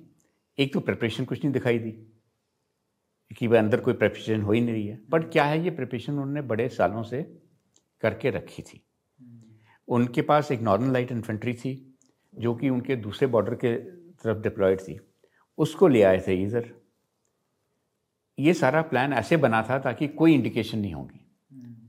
तो पर एंड एक्सिक्यूट ऐसे हुआ था कि हमारे कमांडर सोचते रहे कि भाई ये तो कुछ हो ही नहीं रहा है। और जब हो रहा है there was a gap between जो कि हम रिपोर्ट कर रहे थे ऑन द ग्राउंड और जो हमारे इंफॉर्मेशन और इंटेलिजेंस अवेलेबल थी हमारे हायर हेड क्वार्टर के बाद वो कह रहे हैं ऐसी कोई इंडिकेशन ही नहीं है तभी ये जो उनसे बाद में हम आएँगे इसके ऊपर कि काफ़ी उन्होंने अटैक्स बोला नहीं नहीं जाओ कुछ नहीं है उधर पर जब गए तो कैजुअलिटीज़ हुई हैं and they were very professional soldiers of Pakistan army not terrorists It was Northern Light Infantry in in civilian clothes, officered by the Special Services Group जो उनके Special Forces वाले officers हैं सारे officers उनके दिए हुए थे इनको तो मैंने बाद में सबको इंटरव्यू किया ना तो जब हमने भी सारा इसका लेके टेलीविज़न पे डाल दिया उसके बाद पाकिस्तान नहीं बोल पाया ना कि ये हमारे नहीं है। वो, वो इंटरव्यू मैंने किए थे जो इन्होंने कैप्चर किए थे आर्ट प्रिजनर्स और उसकी भी बड़ी लंबी चौड़ वो तो यूट्यूब पे हैं सारे इंटरव्यूज़ वगैरह और वहाँ पे एक बारी वो बोलने लग गए फिर तो पूरी कहानी निकलने लग गई ना कि मैंने उनको एक चीज़ बोली थी उनको बोला गया था कि मैं रेड क्रॉस से आ रहा हूँ। मैंने कहा मैं रेड क्रॉस से नहीं हूँ मैं मैं इंडिपेंडेंट फ़िल्म मेकर हूँ। मैं आपको एक चीज़ बोल रहा हूँ जो आप मुझे बताना चाहते हो बता दो हम उसको फ़िल्म कर रहे हैं। आपके आपका मुल्क आपको कह रहे हैं ये हमारे नहीं है। हम आपको ये गारंटी देते हैं आप हमसे सच बोलना हमको। हम आपको उसको टीवी पे डाल देंगे वो फिर आपको वापस ले ले, ले लेंगे। एक बार ही वो शुरू हो गए उनको बंद करना मुश्किल हो गया। हमारा कंपनी कमांडर रशीद खान था वो हमको इधर से इधर ले गया हमको इधर से दो बूट मिले हमको ये तो वो पूरी की पूरी कहानी निकलने लग गई। उसमें थोड़े फनी मोमेंट्स भी थे। एक इनायत अली था सा वो तो अगले दिन रिटायर हो रहा था। और उसको ये पिछू पड़े हुए थे मेरे को घड़ी घड़ी कह रहा है कुणाल साहब मेरी वो उर्दू में क्या कहते हैं बीबी को? मेरे उसकी उसको ये ना बोल दे कि वो मर गया है उसको दफना दिया है उसकी किसी और से ना शादी हो जाए। तो ये सब यू नो पर ये जो इंट्रूजन हुआ था एनएलआई का एनएलआई ट्रूप्स उनके जैसे हमारे लद्दाख स्काउट थे उनके बड़े टफ थे बहुत टफ थे। बढ़िया सिपाही हैं वो। I mean they are very very good या बड़े टफ थे लोकल एरिया के थे वहाँ के गिलगिट के थे। तो प्लस उनको ऑफिसर्स दे दिए स्पेशल फोर्सेस वाले स्पेशल सर्विसेज़ ग्रुप वाले। तो अच्छा कॉम्बिनेशन बन गया था। पर क्या हुआ कि थोड़ी ये जब आके बैठ गए इनकी तरफ़ से भी टैक्टिकली जैसे बाद में कहा जाता है it was a tactically brilliant operation but strategically it was a disaster कि इसका क्या अंत होगा? ये नहीं उन्होंने तो ये उन्होंने सोचा नहीं उन्होंने समझा हम एक बार ऊपर बैठ गए जैसे सियाचिन में हम बैठ गए हैं तो आई मीन हिंदुस्तान कुछ नहीं करेगा। वो उनकी कैलकुलेशन गलत हो गई कि इंडियन आर्मी ने जो ऐसे रिस्पॉन्स किया वो उन्होंने एंटिसिपेट नहीं उन्होंने क्या सोचा था? उन्होंने सोचा था पकड़ के बैठ के ये लोग कुछ नेगोशिएट करेंगे कुछ करेंगे बातचीत करेंगे इतनी देर एक और विंटर आ जाएगा उसके बाद देखेंगे क्या होगा। एक चीज़ बताओ सर ये जो पाकिस्तानी एसएसजी वाले जो इनके स्पेशल ऑफिसर्स थे इन्होंने ओवर रीच किया क्या? क्योंकि आप कह रहे थे पहले चार पाँच किलोमीटर आना चाहते थे। इन्होंने क्या in the exuberance and not finding any opposition ये थोड़ा आगे नहीं आ गए? सर वही जो मेरे को भी इसमें एक दो चीज़ें और मैं आऊँगा कि इन्होंने क्या किया कि शुरू में इन्होंने जो रेकी की हुई थी एंड ये रेकी एक साल की नहीं है ये रेकी काफ़ी काफ़ी सालों से इन्होंने करके अपने गुफा बना रखी थी। वो गुफा क्या? वो रखी कर ली। बोल्डर में कहाँ जगह है यहाँ रह सकते हैं वहाँ रह सकते हैं लेआउट। वो सारा काम इन्होंने पहले से कर रखा था। आके चले जाते थे आके चले जाते थे बिकॉज़ कोई अनऑक्यूपाइड एरियाज़ में कोई आना जाना कोई सिस्टम तो है नहीं करा के दे। तो इन्होंने होमवर्क करके रखा था। बट एक बारी जब वो आ गए इतना उस पर तो उन्होंने बोला कि हाँ पहुँच गए अपने जहाँ पहुँचना है। उसके बाद आगे खाली देखा चलो जी थोड़ा सा आगे चल पड़ते हैं। वो एक किस्म की हमारे लिए फ़ायदा भी हो गया क्योंकि बाद में जब मैंने इनकी कमज़ोरियाँ निकाली हम लोग जैसे वेलकम टू इट हम नीचे नालों से जाके उनके पीछे लाइन ऑफ़ कंट्रोल तक पहुँच गए थे। तो फिर उस उसके अंदर इनके अंदर कमज़ोरियाँ आनी शुरू होगी बिकॉज़ ये स्ट्रेच आउट हो गए। बिकॉज़ ओरिजिनल ट्रुप प्लानिंग इतनी थी। तो जहाँ इनको बैठना था आप फिर उनके पीछे वहीं से सर हमने क्या किया? जैसे ने बोला ना ये रिज लाइन रिज लाइन के नीचे रिवर्स जा रहे हैं। हाँ। हमने क्या किया कि ये पहाड़ियाँ भी ऊँची थी साढ़े तीन हज़ार फुट ऊँची पहाड़ी थी राइट उनके लिए साढ़े तीन हज़ार from the base from from the base from the river from the river जो वैसे ही ग्यारह हज़ार है। अच्छा हमारे भी जो हम जब बड़े कुछ शुरू में अटैक ये किया वो किया हम भी देखें कि रोज़ हम अटैक करने के लिए हम जब जाते थे बट रात को साढ़े तीन हज़ार फायर एंड मूव करते हुए फायर आए ये वो सवेर को रोशनी हो जाती है हम कहीं ना कहीं बीच में अटक जाते थे और फिर वापस आना पड़ता था। राइट बिकॉज़ हमारे पास भी इतने रिसोर्सेज नहीं थे कि वहाँ बीच में कहीं फर्म बेस बना लें। इतने रिसोर्सेज नहीं बिकॉज़ ऑलरेडी हम मैन पैक पे थे। तो और ये सारे मतलब चोटियों पे जाके बैठ गए। ये सब पाकिस्तान की साइड से जो वाटर शेड है हाँ। वो एक ऊँची पहाड़ी है एक लाइन है वहाँ से पहाड़ियाँ नीचे आ रही थी। हमारी तरफ़ आ रही थी। तो उसमें वो आगे आते गए हाँ। दस किलोमीटर उनका मेरे का ओरिजिनल प्लान था है बट वो आए बारह या तेरह किलोमीटर। और तीन किलोमीटर और आ जाते तो उन्होंने इंडस रिवर के ऊपर आके ऐसे देखना था इंडस रिवर हम नीचे अपनी आर्टलरी भी लगाने शुरू करते हेडक्वार्टर बैठे करके दे। राइट आए थे, एक दो बड़ी न्यूसेंस पार्टी आई थी उनकी करा के बट उसके ऊपर लकली वो जो हमारे आर्टलरी गन थी, उसने सीधा लेके पूछा उन्होंने, मैं करो डायरेक्ट उन्होंने वहाँ से ठा ठा ठा ठा, उसके ऊपर फायर करने कर दिया एयरबस यूज़ करना शुरू किया, वापस चले गए करा के देर तो वही खाली एक हमारी डायरेक्ट फायरिंग हुई थी आर्टलरी की उस एरिया में। बट अदरवाइज़ उन्होंने फिर आगे हिम्मत नहीं की बिकॉज़ वो लोग भी काफ़ी स्ट्रेच थे। पहाड़ के ऊपर भी 12 किलोमीटर 15 किलोमीटर काफ़ी हो जाता है। आना जाना तो उनको उनको ये था कि भाई तो प्लस एक और प्रॉब्लम था कि these were all J C O levels and लाई दिमाग आई मीन ऑफिसरशिप नहीं थी। एंड ये जो ऑफिसर्स दिए थे एस वाले, ये ऑफिसर्स भी दिए थे यंगस्टर्स इनमें इनमें नहीं इनमें कोई कोहरेंट कमांडर नहीं था। नहीं था। तो plan was only made limited जिसके अंदर इनके पास फ्लेक्सिबिलिटी नहीं थी कि इसको अब मॉडिफाई कर लो एडिशनल एडिशनल रिसोर्सेज आ जाएँगे है। ही नहीं थे इनके ओरिजिनल प्लान से स्टिक ही नहीं किए ना वो। इनके पास सप्लीमेंट्री और एडिशनल प्लान थे नहीं। ह्यूमरस भी तो हो जाता ना यंग ऑफिसर्स का। तो टेक्निकली ब्रिलियंट उस टाइम कर दिया इन्होंने सब कुछ कर लिया सरप्राइज़ हो गया। बट उसके लिए सपोर्ट नहीं था। एंड मुशरफ ने भी क्या किया जब प्लान किया है इसने किसी को सपोर्ट में लिया नहीं है। तो समझो मुशरफ भी एडिशनल करना चाहता तो उसके लिए then he had to take approval of everybody chief है तब भी ना एटलीस्ट फिर पता चल जाता सबका भाई ये मैं मूव एक डिवीज़न और मूव कर रहा हूँ। है वो बिना अपने प्राइम मिनिस्टर की अप्रूवल से नहीं कर सकता था। ठीक है? तो वो प्रॉब्लम हो जाते। पर क्योंकि ये प्लान लिमिटेड था उसके अंदर इनकी कमज़ोरियाँ भी आ गई। ये जो बटालियन रिलीज़ हुई थी ये आई तो इसको बोला भाई अल्टर तक आप इंडक्ट करो और इनको जहाँ भी दुश्मन आपको मिलता है क्योंकि खबर तो हमारे पास थी नहीं, कहाँ है, किधर है, कौन सी ट्रुप डिस्ट्रीब्यूशन है, कोई अभी तक कोई एक्सटेंट पता नहीं, खाली इतनी रिपोर्ट आई थी शुरू में कि कुछ मिलिटेंट्स देखे गए हैं काली ड्रेस में, उनके पास हथियार हैं, उन्होंने फायरिंग की है, हमारे पेट्रोल्स पे एम्बुश कर दिया। जो पेट्रोल गए थे, वो एम्बुश हो गए थे। उनसे भी कोई खबर आई नहीं थी बिकॉज़ उस एरिया में कोई कम्युनिकेशंस थी नहीं। और एक पहाड़ी से दूसरी पहाड़ी में कम्युनिकेशन हो नहीं सकता था, क्योंकि हमारे पास जो रेडियो सेट्स होते हैं बेसिकली बटालियन लेवल पे ये वी एच एफ़ कहते हैं वेरी हाई फ्रीक्वेंसी ये डायरेक्ट लाइन ऑफ़ साइट पे चलते हैं। पहाड़ आ जाए तो बीच में ये उड़ गया। कम्युनिकेशन खत्म हो जाता है। पहाड़ पे चढ़ना पड़ता है फिर नीचे जाके कम्युनिकेशन हो सकती है। आज तो कर सकते हैं। नहीं उसमें सर हैं ये एच एफ़ सेट्स हैं जो आजकल आते हैं। उस टाइम भी कुछ आगे थे थोड़े से H F sets there. But H F set का होता था कि हर सेट को ट्यून करना पड़ता था। ये प्री ट्यून्ड होते हैं, इनको जैसे आप टक, cut cut cut cut cut set कर सकते हो। तो ऐसे ऐसी लिमिटेशंस सभी की थी तो करा के दे। तो जो लाइन ले करनी पड़ती है, वही एक तरीका था। बट वो, जैसे मैंने बोला अभी तो क्या तारीख थी? नौ नौ तारीख थी। तो जब तक सॉरी ग्यारह तारीख थी। तो अभी तक जब तक लाइनें ले करनी है उसके लिए रिसोर्सेज चाहिए केबल चाहिए वो चाहिए किसके साथ कनेक्शन वो सब ढांचा लगते लगते बीस पच्चीस दिन लगने थे हम्म। करा के दे। तो एनी वे उस हमने सिस्टम अपना शुरू कर दिया। पर हमारा दूसरा प्रॉब्लम आया कि जिस वैली में हम किसी को ट्रुप्स को भेजते थे ट्रुप्स मिल रहे थे टुकड़े वाइज ये नहीं कि भाई आज पूरी टोली एक पूरी बटालियन आई है जैसे ये बटालियन आई है। अब ये battalion one eleven G R आई थी तो जैसे इसकी एडवांस पार्टी गई हुई है उधर लखनऊ इसकी सच्ची पुणे गई थी, पुणे, और इसकी वो क्या बोलते हैं लीग पार्टी गई हुई है नेपाल, जब तक वो वापस आए, वो आए, ये सब बीस दिन लग ही जाते हैं बिकॉज़ उनको पहुँचना है, जितनी जल्दी पहुँचेंगे, चंडीगढ़ पहुँचेंगे, या दिल्ली पहुँचेंगे, वहाँ से फिर हवाई जहाज़ मिलने हैं, हवाई जहाज़ में वहाँ से करते करते यहाँ पहुँचेंगे। तो ये सब टाइम लगता है। प्लस इनके लिए इक्विपमेंट का कर कर आके। सो ये सब हमारे सामने में आ गया कि भाई ये तो लगेगा। बट इसके साथ साथ में हमने अपने प्लान्स बनाने शुरू कर दिए। तो हमने पहले बोला कि इंट्रूजन को कंटेन करो। कंटेन का मतलब कि उसको दुश्मन का एक्सटेंट पता करो कहाँ कहाँ है उसको सामना करो ताकि ये रिवर तक ना पहुँच सके।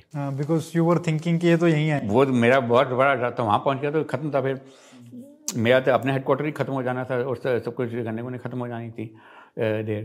तो हमने क्या किया कि उसको पहले एक्सटेंड उसको करने का। पर उसके लिए करने के लिए भी जिस मैं टुकड़ी को भेजता था, वो टुकड़ी जैसे लद्दाख से उसकी कंपनी आई। जैसे कुणाल साहब ने बताया, हमने ऑपरेशन ये जब हो गया शुरू तो क्या हुआ कि थ्री डिवीज़न को बोला कि आप ऑपरेशन कंडक्ट करो, बटालिक सेक्टर का कारगिल और बटालिक सेक्टर आपके नीचे लड़ाई लड़ेगा और सब सेक्टर हनीफ भी जो कि बाद में नाम दिया है, जो सियाचिन ब्रिगेड। और द्राज और मशको करेंगे एट डिवीज़न के लिए। ये डिसीज़न अभी नहीं, ये डिसीज़न जाके तकरीबन तीस मई के आसपास जाके डिसाइड हुआ, जबकि एट डिवीज़न आ गया था ऊपर पूरा करके देर। बट मोटे तौर पे ये रिस्पॉन्सिबिलिटी बन गई। पहले सारा थ्री डिवीज़न था बट बाद में फिर ये द्राज और मशको चले गए ए डिवीज़न के पास। और ए डिवीज़न आया कश्मीर वैली से जहाँ की काउंटर इंसर्जेंसी था इक्विपमेंट की हाइस्ट प्रायोरिटी थी वो कौन कोहेसिव यूनिट थी रेडी थी ऑलरेडी डिप्लॉयड थे वैली में ठीक है बटालियंस वगैरह सब थी उनके पास रिसोर्स थे तो जब वो आए ऊपर तो वो रेडली डिप्लॉयबल और फाइटेबल थे वो फाइट कर सकते थे। हमारे यहाँ कुछ नहीं था क्योंकि हमारे को बोला कि भाई तुमको रिसोर्स मिलेंगे थ्री डिवीज़न से। थ्री डिवीज़न का क्या है? उनके पास एक वन वन फोर ब्रिगेड था चाइना के अगेंस्ट सेचन ब्रिगेड को आप हाथ नहीं लगा सकते थे। One two one brigade already under stress था। तो आपको ट्रुप्स कहाँ से मिलेंगे? एक चाइना बॉर्डर से एक लद्दाख स्काउट कंपनी निकाल दी एक कुछ और ने टुकड़ी निकाल दी वो टुकड़ी आपको दे दी। जैसे वो टुकड़ी आती थी उसको मैं अंदर डालता था। किसी एक वैली में थोड़े दिन के बाद एक और टुकड़ी मिल जाती थी। तो दो टुकड़ियाँ कर दी। फिर जब कहीं एक बटालियन पूरी मिली फिर उसको फिर डालना पड़ता था टुकड़ियों को निकाल के कहीं और इकट्ठा करके कहीं और डालना पड़ता था। तो मेरा मतलब रीएडजस्टमेंट करने में और ई रीएडजस्टमेंट चार पाँच दिन खा जाता था मिनिमम बिकॉज़ चलने का टाइम ही इतना था फिर। एंड रोड हेड से ये कह रहे हैं कि मैन पैक वाली कहानी है, ये समझने वाली कहानी है कि अनलाइक द्राज और मशकों में, जहाँ की रोड के ऊपर सबके कैंप थे, सबको देर टारगेट वहाँ दिखाई दे रहा है, हमारे यहाँ टारगेट तो यहाँ से दिखाई कुछ देता नहीं था। आपको दो दिन पैदल चलना था और दो दिन पैदल जो कुछ आपके पिट्ठू पे था वो उठा के आपको ले जाना था। वहाँ जाके कितने दिन के बाद आपको सप्लाई मिलनी है? क्या मिलेगा? आपने उसी के ऊपर पहाड़ों में ओपन में रहना था। तो इसमें बहुत फ़र्क था fighting capability of a soldier जो कि रोडेड के ऊपर है और fighting capability of a soldier जो कि दो दो दिन आगे वॉकिंग के बाद जाके दुश्मन से मिलाप करके वहाँ से लड़ रहा है। और इसमें एक और प्रॉब्लम है। इसमें जो यार्डोर से जो नाला आता है इनकी तरफ़ जो हेड क्वार्टर्स था उसका बहुत नैरो स्पैन था। उसमें आप मी सेवनटीन फ्लाई नहीं कर सकते थे क्योंकि मी सेवनटीन को ऊपर जाना पड़ेगा हाइट पे हमको ये नहीं मालूम था ये है कहाँ? कहीं से तो वहाँ से फायर आ जाएगा मी सेवनटीन आपका धाड़ से जाएगा नीचे। तो जो चीताज भी थे वो बिल्कुल ही हग करते हुए नीचे नीचे से आ रहे थे। और जब इस वाले सेक्टर में दो तीन बार जो फ्लाई किया है आपका रोटर यहाँ पे और पहाड़ यहाँ पे। बहुत ही नैरो काइंड ऑफ़ सिचुएशन थी। तो इनको एयर सप्लाई करना तो आउट ऑफ़ द क्वेश्चन था ना। और वहाँ पे आप ड्रॉप भी नहीं कर सकते, क्योंकि बिल्कुल एलओसी के ऊपर लाइन है वहाँ पे। तो इनके प्रॉब्लम बहुत ही अनसमाउंटेबल ऑलमोस्ट वहाँ पे उनको कैसे रेडी करेंगे? तो जो ब्रिगेडर साहब कह रहे हैं, इसको देखने वहाँ पे जाके समझना था कि एग्जैक्टली exactly है क्या सिचुएशन बहुत ही ख़राब थी। जोग्राफी इतनी चैलेंजिंग उसके बाद ट्रूप्स नहीं है। एंड हाइट एल्टीट्यूड ज़्यादा है दराज है तकरीबन uh, आपका गाना शॉप का हाइट क्या था? हाँ? गना शॉप वो तेरह हज़ार था। हाँ, तो तेरह तो उसके ऊपर आपकी दुश्मन ऊपर है पंद्रह सोलह सत्रह हज़ार तो हम तीन हज़ार दराज से ऊपर थे हाइट में।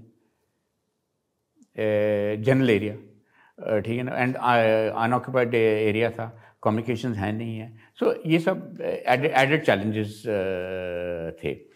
पर हमने क्या किया कि जैसे हमारा एक कंटेनमेंट शुरू हो गया देर हमने एक तरीके से सोचा कि भाई हम ऊपर नहीं चढ़ सकते साढ़े तीन हज़ार फुट, दुश्मनी रोज़ साढ़े तीन हज़ार फुट नीचे आ नहीं सकता।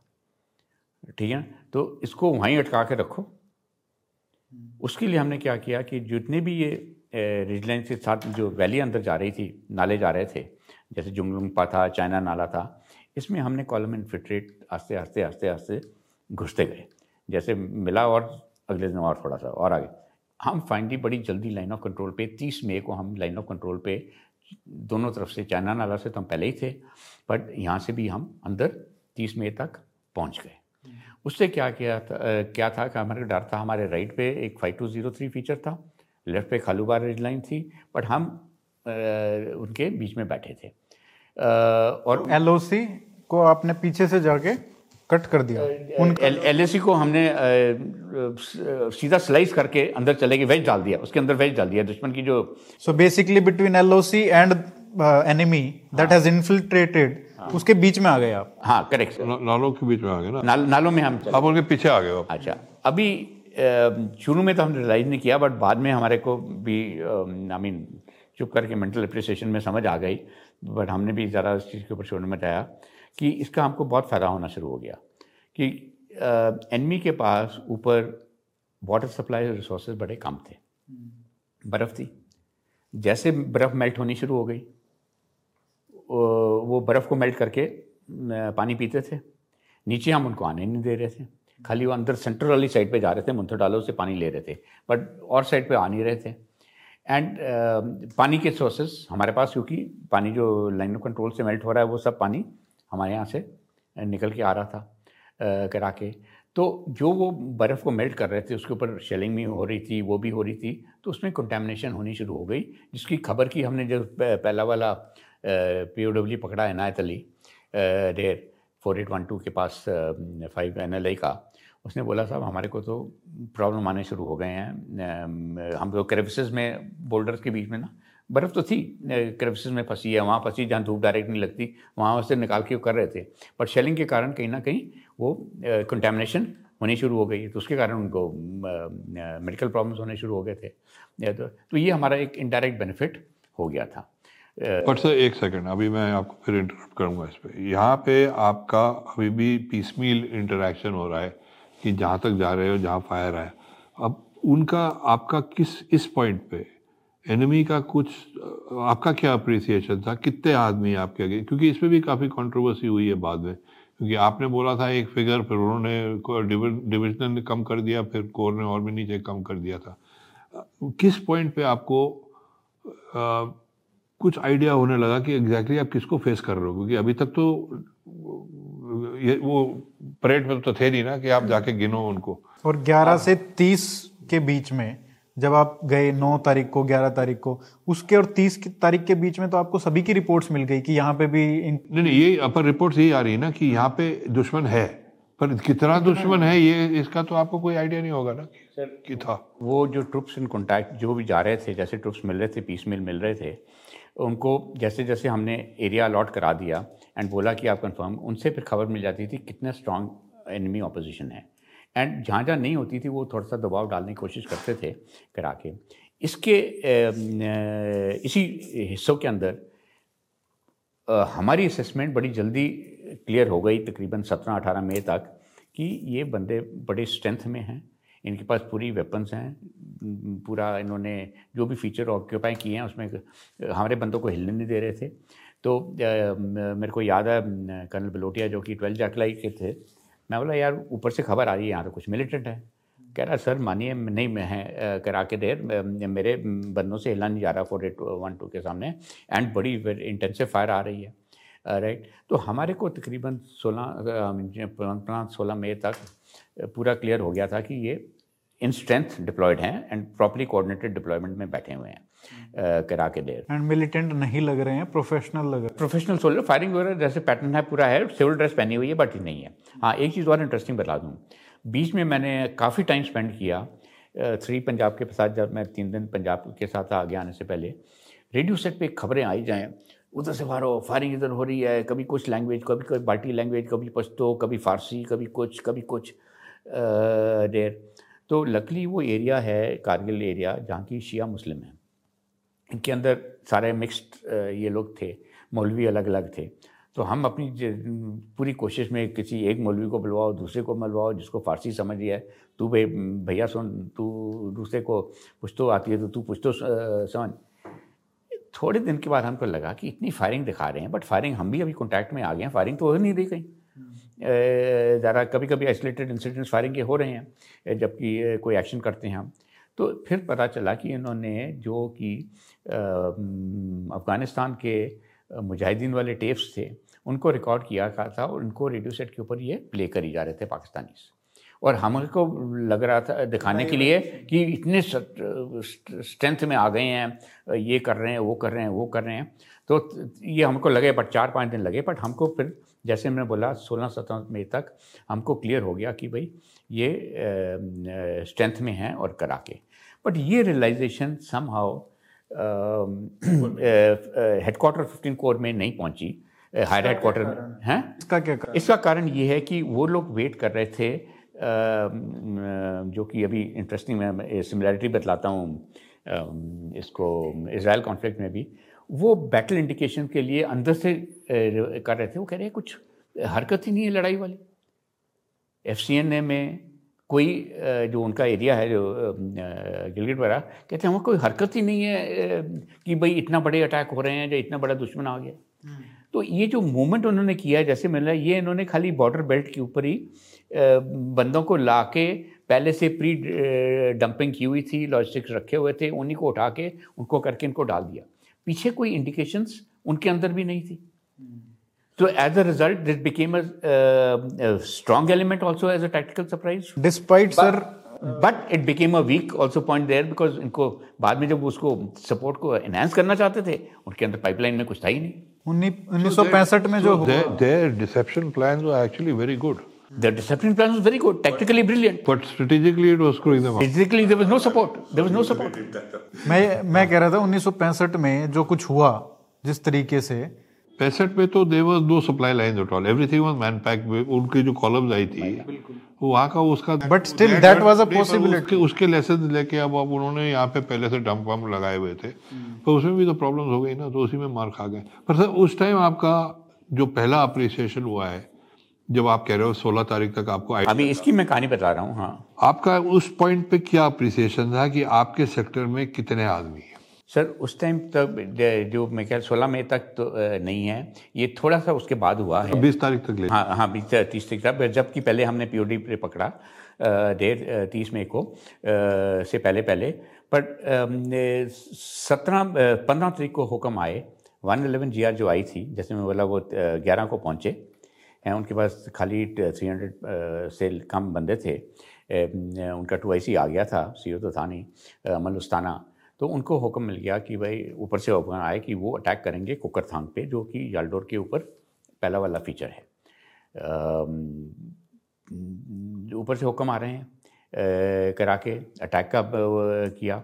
जब सोलह तारीख को मैंने बात की इनसे, भाई प्लान कैसे करें, क्या करें? कह रहे हैं, सर, हमारे पास, हम टू नाइन्टी नाइन आए थे फाइटिंग पोर्टर यूज़ कर रहे हैं। फाइटिंग पोर्टर का मतलब कि हम सामान अपने आप ही उठा के ले जा रहे हैं।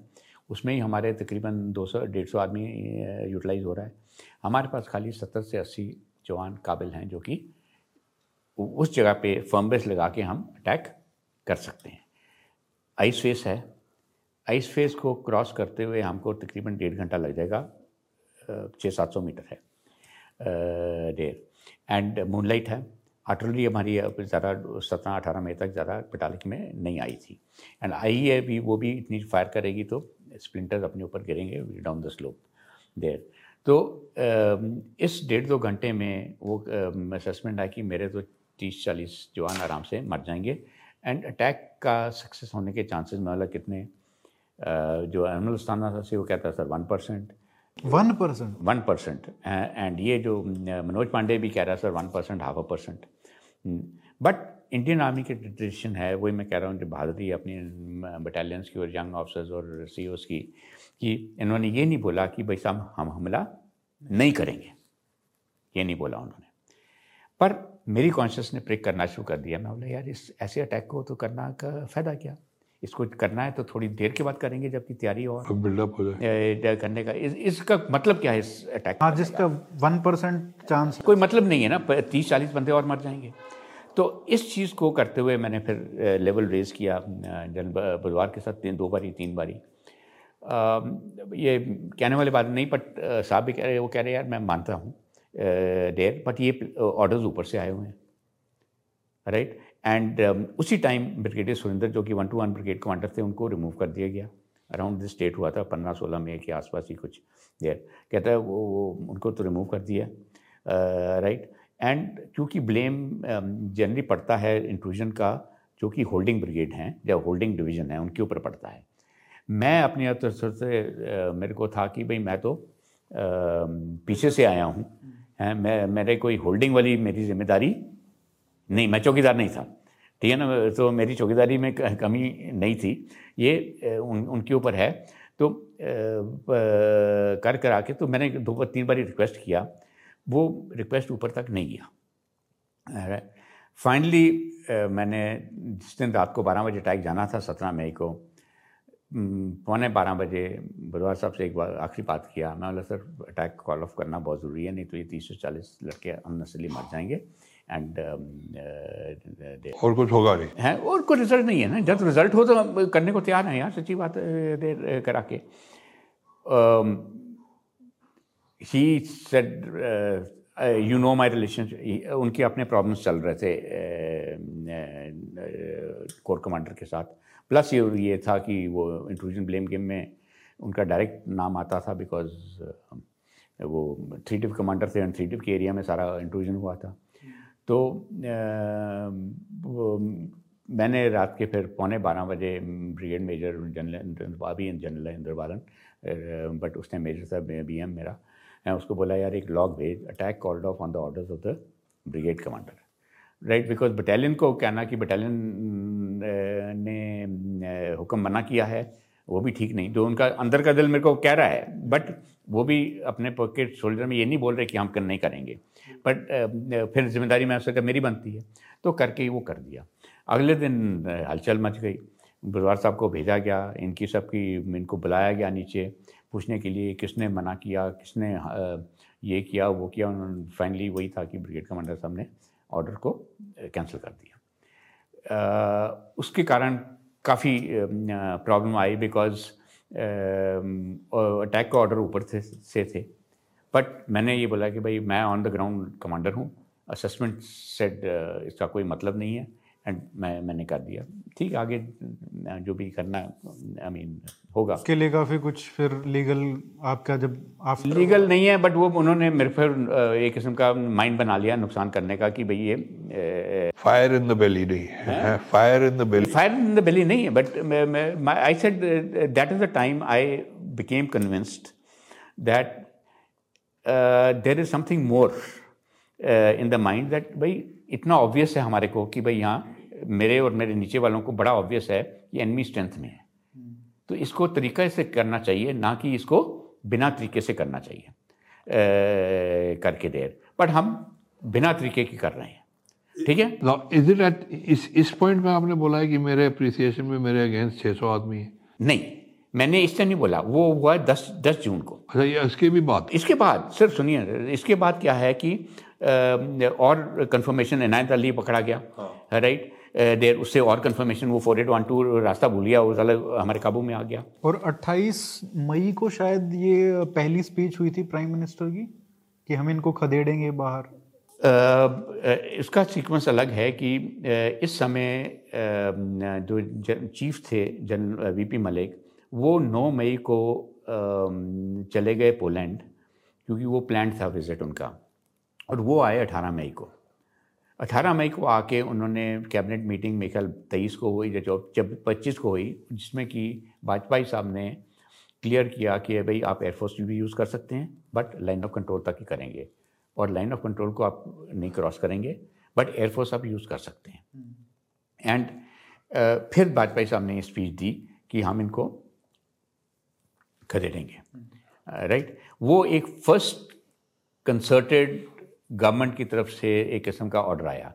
उस टाइम तक क्योंकि चीफ नहीं थे आर्मी जो कर रही थी between the vice chief the corps commander and the director general military operation ये लोग अपना कर रहे थे देवर डूइंग इट भाई इसको करो। उस टाइम के अंदर काफ़ी इंडिस्क्रिमिनेट अटैक्स ऑर्डर हुए काफ़ी कैजुअलिटीज़ हुई। जब तक जनरल वी पी मलिक नहीं आए थे। आए। आके उन्होंने उसके ऊपर रुकावट डाली। क्योंकि बोला कि जब तक आपके पास रेशो है नहीं जनरली अटैकर और डिफेंडर की रेशियो थ्री टू वन होती है ती, तीन और एक। बट वहाँ के लिए राज सेक्टर क्योंकि आसान सेक्टर था वहाँ के लिए दस और एक रखी दस होने चाहिए अपने पास और दुश्मन के पास एक तब जाके आप हमला करिए और हमारे पास बोला पंद्रह और एक होना चाहिए। मैंने बोला यार मेरे पास तो चार और पाँच भी नहीं है क्योंकि मैंने फिर उस टाइम असेसमेंट की ऐसा मेरे पास तो फोर टू वन भी नहीं है और इतना सेक्टर है मैंने तो उसको घिरना है सब कुछ करना है ये करना है। दूसरी चीज़ मेरे को नज़र आ गई कि ये उनके लिए फ़ीचर बिकॉज़ मैंने तो सारे एरिया की रखी कर ली थी द्रास की भी मशकों की भी ये वो। उनके लिए जो एरिया है उन्होंने दो दो तीन तीन पहाड़ियाँ पकड़नी थी। Right hmm. जैसे ए डिवीज़न है उनकी एक ब्रिगेड ने एक टोल नहीं पकड़ना था उसमें दो या तीन छोटी पहाड़ियाँ होंगी। राइट ओके ऐसे ही टाइगर हिल है 192 ब्रिगेड ने वो पकड़नी थी। अच्छा मेरे पास तो इक्कीस इक्कीस पहाड़ियाँ हैं।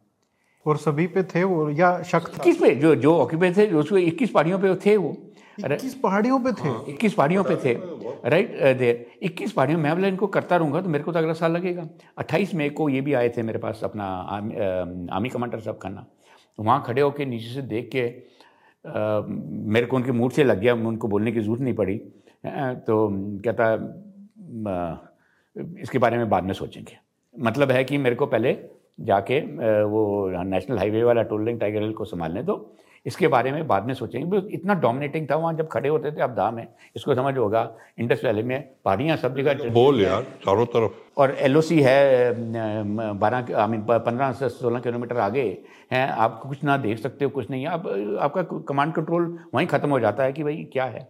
तो it was not a very happy situation और वो सारी पहाड़ियाँ जो थी वो टोलोलिंग और टाइगर हिल जैसी ही चैलेंजिंग थी सब। सर वो वो इजियर हैं सर बिकॉज़ वो सामने से दिखाई दे रही है। हाईवे से आपको वो तो आपका विजुअली सामने आपको चढ़ना है। एक पहाड़ी दिखाई दे रही है। यहाँ से आप सौ गन लगा के ठाक मार रहे हो उसको। ट्रूप्स आपके फ्रेश जा रहे हैं कंपैरिजन भी नहीं है। कोई कंपैरिजन नहीं है। ये नहीं है कि तोलोलिंग और ये लोग इजी थे वो उनके अपने प्रॉब्लम्स थे। लेकिन इसका तो बहुत ही जोग्राफिकली काफ़ी चल इसमें बड़ी शुरू में दिमाग में वो सेट हो गया कि हम कन्वेंशनल एट्रिशन वाली लड़ाई करेंगे हम नहीं जीत सकते। हमको तो इनको किसी से, किसी इंसर्कल करना है, कुछ करना है करा के। तभी हमने बोला, हमने एक प्लान बनाया फिर कि इनको इंसर्कल करना है, नालों में से जाके बैठ के, फिर जो हमारा एक ईस्टर्न फ्लैंक था फाइव टू ज़ीरो थी, उसको क्लियर करना है, फिर फिर हमने इकट्ठे अटैक करना है। वो प्लान तैयार हो गया, तकरीबन तीस मई तक दिमाग में प्लान तैयार हो गया करा के देर बट ट्रुप्स ही नहीं थे। एंड जो ट्रुप्स थे, वो ऑलरेडी ओपन में रह के एक महीना उनका ढांचा सब ढीला हो गया था सच्ची बात है क्योंकि पीठ पे कितना सामान रख सकते हो ओपन में रह रहे हो ठंडी हवा ठंडा सब कुछ खाने को उतना ही लिमिटेड नाले का पानी पी रहे हो सभी को वो प्रॉब्लम भी आ रहा था stomach problem and others because वही उसी में तुम वॉश अपनी वॉशिंग करते हो वही पानी नीचे आ रहा है। In fact I was also suffering from severe dysentery problems because same water was coming which we are using anyway so ये सब करते हुए दस जून को जनरल मलिक साहब ने विज़िट किया चोर बाटला में मेरे ब्रिगेड को। उनके साथ कोर कमांडर साहब थे और एमओ डायरेक्टरेट से डिव कमांडर साहब थे और एमओ से दो जनरल जवाल थे और एक भंडारी भंडारी गढ़वाल वाला, राइट, वो भी था, राइट, वो साथ में थे एंड मी सेवनटीन में आए एंड फोर्टीन से कुछ टाइम आ चुकी थी। हाँ एक दो अच्छा फ़ायदा हुआ कि बीच में मेरे को दो बटालियन मिली जो कि पूरी आई। और तो सब टुकड़े टुकड़े टुकड़े मिल रहे थे। एक मेरे को मिली वन बिहार जिसको कि मैंने जुबर की ज़िम्मेदारी दे दी। और एक मिली फोर्टीन सिख जो कि मैंने चोर बाटला की ज़िम्मेदारी। तो मेरी जो फ्लैंक्स कवर फ्लैंक्स है ना मैंने बोला यार एटलीस्ट ये तो बच गया। Right there Jubar is the western flank of Batalik and Chorbatla is the eastern flank तो ये मैंने दोनों दे दिए तो जो मेरे से दूर थे, जिनके ऊपर मेरा कंट्रोल हो नहीं रहा था और करा के। और जो इंदर वैलीज थी इनके अंदर, ये जो टूटे थे, इनके ऊपर मैंने क्या किया कि अपने एक अपने ब्रिगेड हेडक्वार्टर को तोड़ दिया। मेरा ब्रिगेड मेजर को मैंने एक जगह भेजा आगे। दूसरे वाले में मैंने अपने डिप्टी कमांडर को भेज दिया। वीनू थॉमस नोमोर देर पहुँचा। एंड इनके साथ पीछे एक एक लॉजिस्टिक्स वाला अफसर डीक्यू को बोल के देखिए ऐसी कंपनी से एक वहाँ से लेके रख दिया। ताकि इन्होंने अपना एक किस्म का टीम बना ली। एक एक्सटेंडेड ब्रिगेड हेडक्वार्टर एक ही में मैं था। सो so, ये पूरी पाँचों वैलीज कवर हो गई। कवर हो गई। इससे क्या होता था कि जैसे कोई हमला करना है या कोई एक्शन करना है देर जो मेरा ब्रिगेड मेजर वहाँ बैठा हुआ है वो क्या करता था सभी को वहाँ इकट्ठा करके भाई, आ जाओ ब्रिगेड कमांडर का एक टेलीफोन लाइन पे सारा मैसेज पहुँच जाता कम्युनिकेशन तो थी नहीं। मैं मैसेज पहुँच जाता था, उनको इकट्ठा करके, तू अपने हथियार इसको दे, तू इसकी अपनी एमनीशन इसको दे, इसको क्लोथिंग दे, जो भी उसका, जिसने हमला करना था, उसको सब कुछ दे देते थे। क्योंकि आर्मी में ये प्रॉब्लम है, कोई अपना एक दूसरे के हथियार शथियार वो इतनी आसानी से नहीं दे देते। ठीक है, जब तक बट क्योंकि ब्रिगेड हेडक्वार्टर का बंदा बैठा था, है, नहीं तो वो फ़ोन उठा के सीधे मेरे से बात कराता था। करा के। तो ऐसे करके हमने काम चलाया जब तक कि और ट्रुप्स नहीं थे। तो 10 जून को जब जनरल मलिक साहब आए उस टाइम तक कोई सक्सेस नहीं हुआ था टोलिंग भी नहीं हुआ था। टोलिंग हुआ है तेरह चौदह को। राइट तो तो मुराल काफ़ी यू नो सभी का इतना नहीं था भाई सब हिम्मत कर रहे थे बट सक्सेस अलग चीज़ है करा के। तो जब ब्रीफिंग हुई तो उस टाइम तक मैंने दो पी पकड़ लिए थे। एक अली एक और करा के दे एंड मेरे पास काफ़ी खबर थी कि भाई अभी कौन कौन कैसे हैं बिकॉज़ उन्होंने क्लियरली बता दिया था कौन सी पोस्टों पे क्या क्या क्या है करा के दे जब ब्रीफिंग हुई तो मैंने बोला, मैं कहना चाहता हूँ 800 बट आई मैं रिस्ट्रिक्ट करूँगा, चोर बाटला तक 600 दुश्मन। आपके सेक्टर में? मेरे सेक्टर में मेरे सामने। बटालिक सेक्टर में 600 600 दुश्मन है। एंड आपने रेशो लगाई है एक वन टू फिफ्टीन ठीक है ना? तो 800 की बटालियन होती है वन फिफ्टीन मेरे को तकरीबन बारह तेरह बटालियन चाहिए।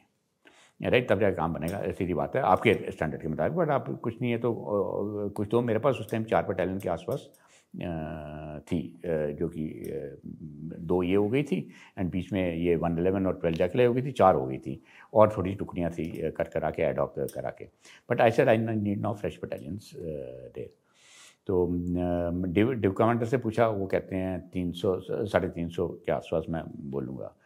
ठीक है ना, ओके देर वो कहते हैं साढ़े चार सौ बोलना चाहता हूँ बट मैं साढ़े तीन सौ बोलूँगा।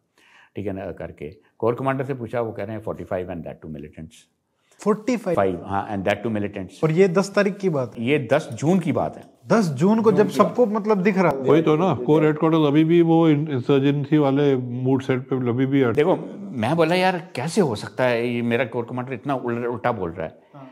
एक तरफ़ से मैं समझा ये साले मेरे को चाबी देना चाहते हैं ओए तू कुछ नहीं कर रहा तो मेरे को नीचे दिखाना चाहते हैं नहीं तुम कर। वो भी एक किस्म का बट मैं कोई बच्चा थोड़ी हूँ कि भाई नहीं नहीं कुछ नहीं है तो जा जा कर ले हाँ चढ़ जाओ। हाँ चढ़ जाओ। आई मीन वो भी एक सोच विचार का तरीका होगा क्या कहना है तो देर करके। तो सात कहाँ पैंतालीस कहाँ छः सौ? तो उसके बाद ब्रीफिंग मैं मैं रुक गया ब्रीफिंग में मैंने सर कोई फ़ायदा नहीं फिर आगे बढ़ने का ब्रीफिंग में इतना मिसमैच है करा के। एनी वे ब्रीफिंग ख़त्म हुआ। ये पचास साठ गज दूर गए उधर फोर्टीन सिक्स थी जो बटालियन थी उन्होंने चाय लगाई हुई थी। तो इन्होंने चाय पी सडनली फ़ोटोग्राफ ले रहे थे तो देखा कि मैं तो अभी ब्रीफिंग साइड पे खड़ा हूँ। तो उन्होंने वेव किया फ़ोटो के लिए जल्दी आ रहा मैं गुस्से में था, मैंने ऐसे इशारा कर दिया करके। फिर जनरल मलिक साहब आए मेरे पता है वो फ़ोटो आके उन्होंने हाथ डाला हेलीकॉप्टर में घुसने से पहले। यार प्रॉब्लम है, मेरे को तो सक्सेस चाहिए। ठीक है, हम समझते हैं सक्सेस चाहिए बट मैं यहाँ तो ट्रुप्स नहीं है, मेरे को तो टुकड़े टुकड़े टुकड़े मिल रहे हैं। टुकड़े बनते बनते उनको जब तक कि वो नेपाल से बंदे आ रहे हैं, वहाँ आ रहे हैं। मेरे पास टाइम कहाँ है? मैं अभी सब चीज़ आस्ते आस्ते टुकड़े टुकड़े आ रही है। इस समय में मलिक साहब समझिए, क्योंकि इस समय में जो वन इलेवन जीआर की कहानी हुई है, आपने पढ़ लिया होगा कि एक दो आर्टिकल्स में भी जो स्वतंत्र का अटैक कॉल ऑफ़ किया है, उनके जो टू था अमल अस्थाना उसने क्या किया अटैक कॉल ऑफ़ करने के लिए? उसकी भी कहानी मैं देता हूँ। अटैक कॉल ऑफ़ करने से पहले जब देर, उसके पास दो फ़ोन आए। एक जो उसने मेरे को बतलाया आर्मी कमांडर साहब का गुरखा के थे जनरल खन्ना साहब गुरखा बटालियन अटैक कर रही है कोई कमी नहीं होनी चाहिए पूरे जोश से करना। वो ये एशस करता रह गया आ, करके आस्थाना तो बाद में कहता है कि उसकी कोर्ट कमांडर साहब की भी आई उसने बोला कि मैं तेरा यू नो देखिए आर्टिकल में लिखा है कि मैं तेरा यू नो अटैक होगा कोर्ट मार्शल नहीं तो होगा। या तो अटैक होगा या कोर्ट मार्शल। मार्शल होगा करके जो उसने आर्टिकल में लिखा है बट आई नो ट्रू है या नहीं है बट मेरे को उसने नहीं बताया। बट मैंने उसने उसने आर्मी कमांडर को बताया तो मैंने बोला आर्मी कमांडर ने बताया तेरे प्रॉब्लम क्या है? तेरे पास ना वो है ना है। कह रहा सर उसने मौका ही नहीं दिया बोलने का एंड वो पैच करके कहीं से फ़ोन ना वो कनेक्ट कर दिया एंड मैं क्या बोलूँ गुरखा बटालियन ने अटैक करने so that is why then I said that decision was very very difficult that in spite of all these pressures one had to say that attack called off there. So it put me personally in a very negative image uh, with the corps commander, army commander, everybody that military leadership leadership that way इसने ये attack call of करा दी feet वही वाली बात हो जाती है ठीक है ना okay right okay but it was the right right decision at that time and I think um, that's what paid off, and we saved some casualties. नहीं तो not some like 21 अगर 40 odd आराम से। वो तो appreciation for we had called off the attack हमने attack तो फिर बीच में कॉल ऑफ़ करना था। ठीक है ना चालीस पचास चले जाते हैं तो फिर फिफ्टी परसेंट कैजुअलिटीज तो हो जाती है ना। अच्छा सर अभी हम 10 जून तक आ गए थे अभी अपना सीक्वेंस ऑफ़ इवेंट्स में। और उस टाइम आपने अपने अप्रिसिएशन दिया जो फिर डाउन प्ले होता रहा फॉर वट एवर रीजन अब उसके बाद आपके पास उस टाइम आप कह रहे हो आपके पास चार पलटने थी। उसके बाद सात और आई नहीं चार प्लस एडॉक करके दो साढ़े पाँच तक थी। डबल हो गई है इसकी स्ट्रेंथ उसके बाद। आपके पास साढ़े पाँच या छः पलटने और आई है। जो दर्शकों को ये भी समझना चाहिए कि ये एक डिवीज़न में तीन ब्रिगेड होती है या चार ब्रिगेड होती है और हर एक में तीन तीन पलटने होती है कन्वेंशनली आमतौर तो अगर आपके पास बारह पलटने हैं और आप ब्रिगेड कमांडर हैं तो आप एक्चुअली एक डिवीज़न ही कमांड कर रहे हो। डिवीज़न से ज़्यादा इस डिवीज़न में नौ होती हैं आमतौर पर तो उनके तो तीन ही ब्रिगेड होती है।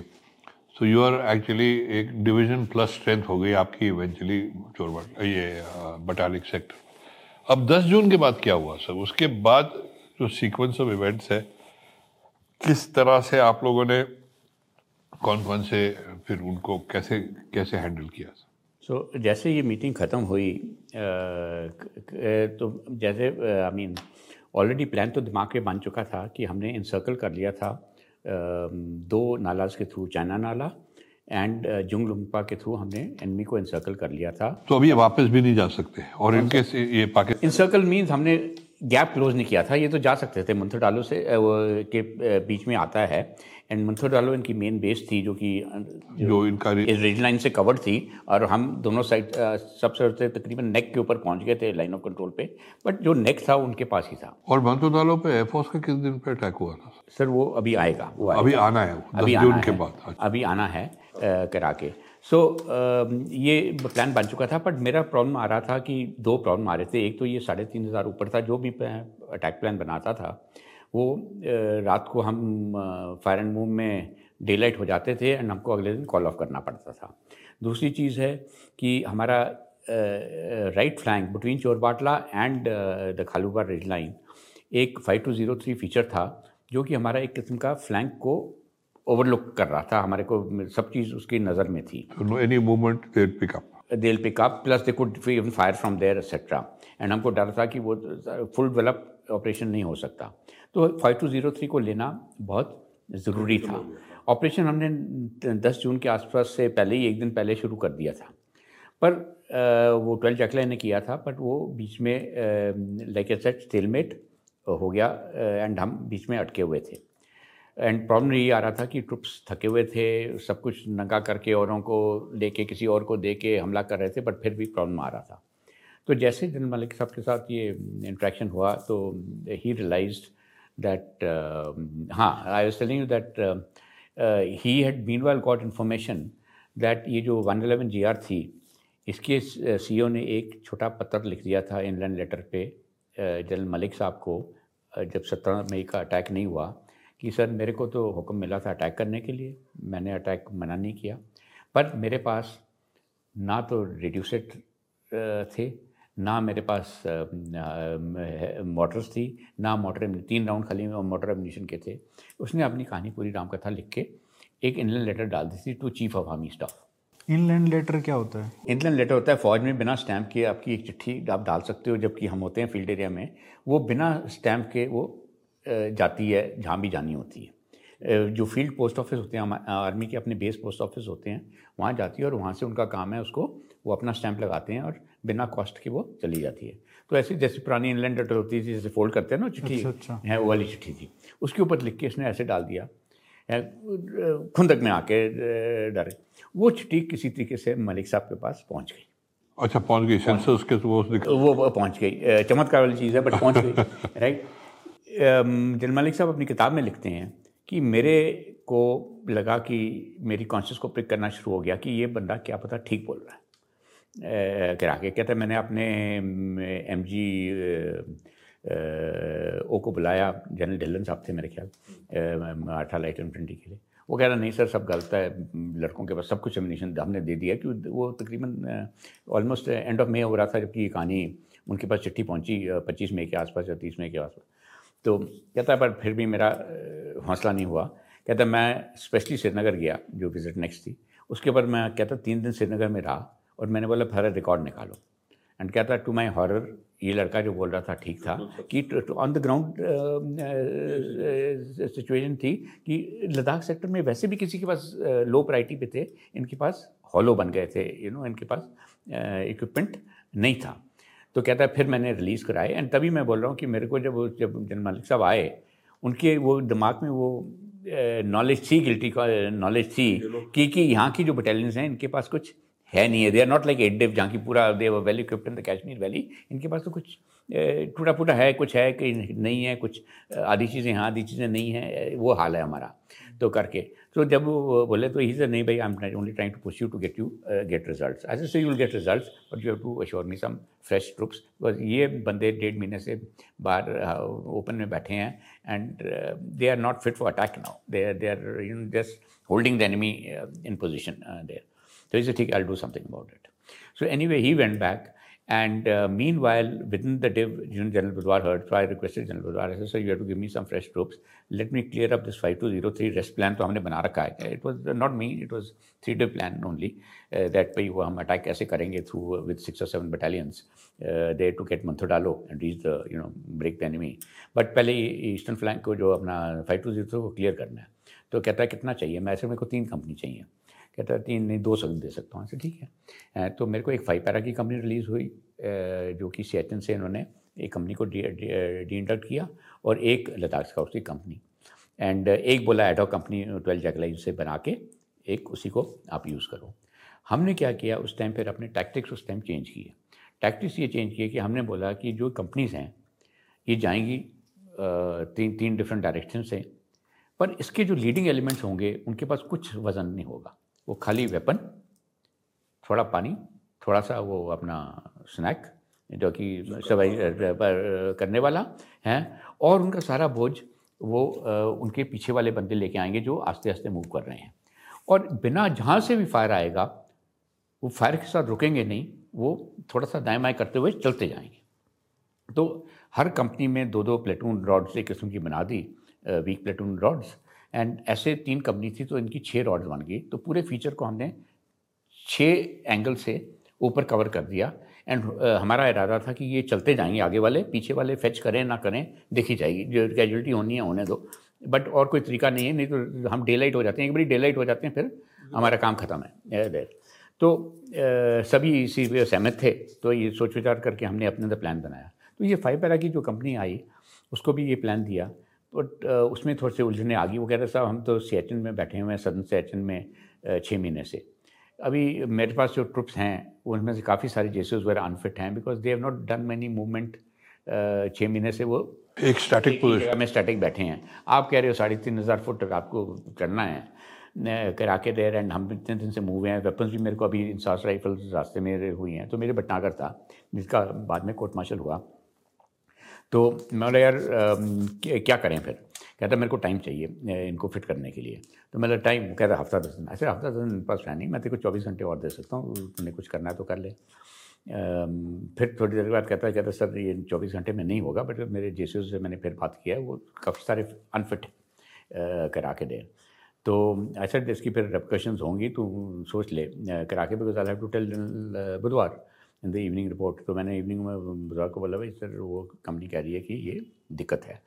लेकिन ये सर जेनविन भी तो था ना उनका जो कंसर्न था। जेनविन था पर मैं क्या देखो मैं जाते चेन ऑफ़ कमांड आ जाता ना। मैं मैं बोला भाई अभी मेरे जनरल ने दिया मैंने दोबारा से वही बोला अरे सर आपने बोला मेरे को फ्रेश ट्रूप्स दे रहे हो ये फ्रेश ट्रूप्स नहीं है। अभी जो मुझे करना है मेरे को फ्रेश ट्रूप्स दो। राइट मैं मैंने भी काम करना है ना सच्ची बात है। आपके पास रिसोर्सेज है ना आप तो कर सकते हो। मैं बैठा कहाँ से पैदा करूँगा? मैं पाँच दिन और डिले कर दूँगा फिर आप बोलोगे कुछ नहीं हो रहा। तो फ्रेश ग्रुप्स को तो फिर एक्लेमेटाइज करना हाँ, पड़ेगा। ठीक है ना? ओके कैसे करोगे? तो सबकी अपनी अपनी ज़िम्मेदारी होती है ना। उसके पास तो पूरा लद्दाख सेक्टर है ना तो वो है। तो उसके कारण मैंने ये नहीं कि उससे कोई और करे। मतलब सर, मेरे फ्रस्ट्रेट है फ्रस्ट्रेट मेरे को चाहिए, कुछ ना कुछ, नहीं तो फिर काम नहीं बनेगा बिकॉज़ जो मेरी असेसमेंट है इसमें। तो कहता ठीक है। उसने क्या किया कि ये प्रॉब्लम जो मेरे को बाद में पानी पता चली, इन्होंने प्रॉब्लम पोस्ट किया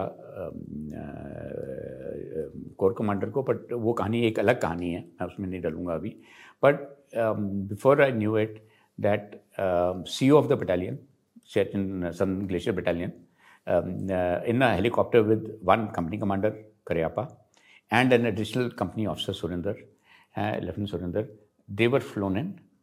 And मेरे पास एक फाइव पैरा की कंपनी पहले से भी आ चुकी थी डेर तो सीओ ने आके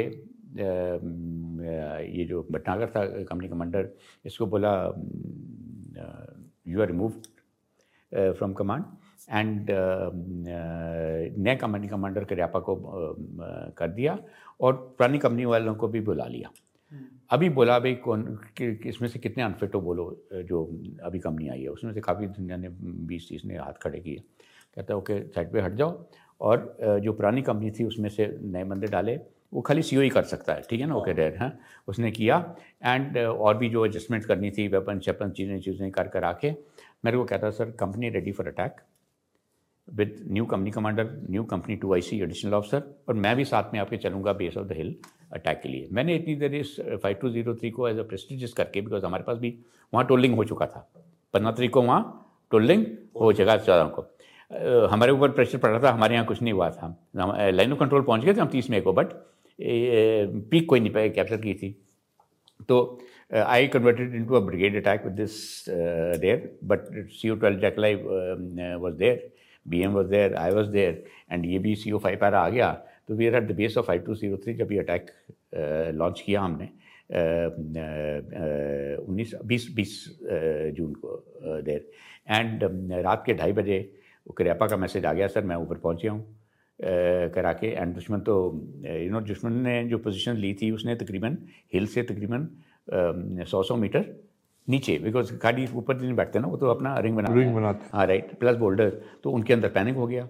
और इतनी देर थोड़ी देर के बाद न्यूज़ इसका भी आ गया लद्दाख स्काउट कंपनी कमांडर का वो भी ऊपर पहुँच गया करा के दैट तो देन वी रियलाइज़ दैट अभी दुश्मन भागेगा वहाँ से। ठीक है ना उनके पास कोई चारा ही नहीं है there but though we realize that कुछ ना कुछ होगा क्लैशेज होंगे कुछ होगा बट एटलीस्ट काम तो हो गया करके।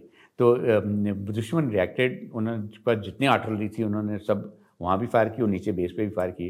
उस टाइम शेलिंग में जैसे यू नो काम हो गया तो वी सेड फाइन तो we are just about to move when that shrapnel hit me on the nose करा के there and but the job had been done right okay there so eastern flank was clear and now we are ready to prepare for the there करा के अभी general Malik साहब काम आ गया उन्होंने दो या तीन बटालियन मेरे को रिलीज़ करनी थी। ठीक है ना? ओके देर जो कि अगले दिनों में हो गया। करा के बटालियन लकली अवेलेबल थी खालसी में। जो रिज़र्व डिवीज़न आ गई थी तो रिज़र्व डिवीज़न की ब्रिगेड था। उनका ब्रिगेड कमांडर अवधेश प्रकाश था उसकी बटालियंस रिवर्स डिवीज़न अशोक हाँ? जनरल अशोक कुकू वाली। कुकू वाली देर हुकू हुकू he was my father's uh, BM. Okay, right. And Avdesh Prakash was my coastmate who was commanding that brigade there. And तो उसकी सेवनटीन गढ़वाल और प्लस और इन बटालियंस को रिलीज़ किया तो इनको सेवनटीन गढ़वाल को चाइना नाला में हुक मारने के लिए कर दिया देर एंड इसको क्या बोलते हैं अपना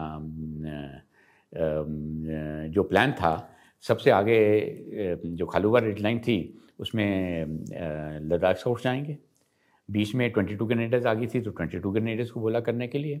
एंड uh, नीचे से फोर एट वन टू से twelve JAK LI and Kukarthang हमने बोला होल्ड एंड इसकी जो battalion as two company Lalit Rai head join the C O of one eleven है उसको बोला to become two companies as a reserve somewhere near behind twenty two कनेटियस Khalubar के पीछे so that to reinforce in case required and उधर मैं ये सब जो आप बता रहे हो इतना टेक्निकल डिटेल से मुझे लगता है कि एक एनिमेशन टाइप का हमको कुछ बनाना चाहिए किसी को बनाना चाहिए ये एक्सप्लेन करने के लिए क्योंकि लोगों को पता नहीं है कि ये का तो पूरा सैंड मॉडल बना के रिक्वेस्ट है कि आ, हम जब आएँगे इसके आखिरी में बटालिक सेक्टर का किसी को कुछ पता नहीं क्या क्या हुआ।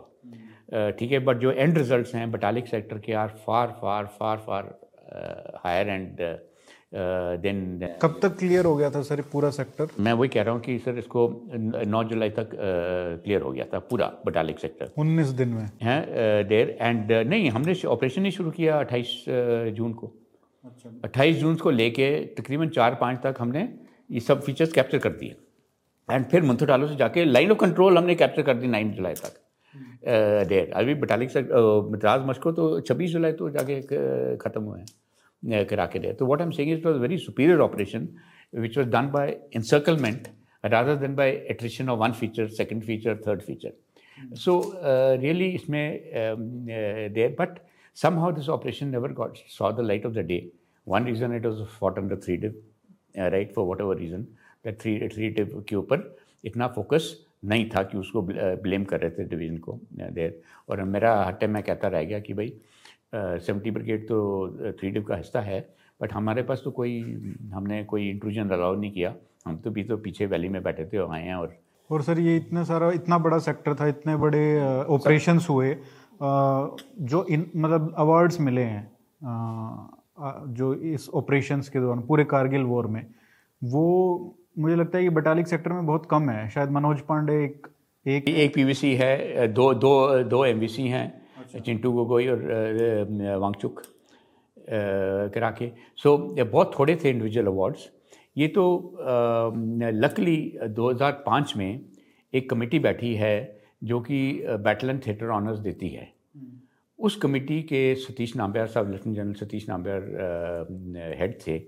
उन्होंने फिर हाईलाइट किया कि बटालिक सेक्टर के ऑपरेशन उन्होंने आई थिंक आपकी सात बटालियंस को उन्होंने बैटल हाँ, उन्होंने जो अपने फाइनली मेरे पास जो ग्यारह बटालियन हुई हैं ढेर उसमें से सात बटालियन को बैटलियन थिएटर ऑनर्स दिए हैं। And total total battalion theatre honours इस लड़ाई में कारगिल में सत्रह मिले हैं।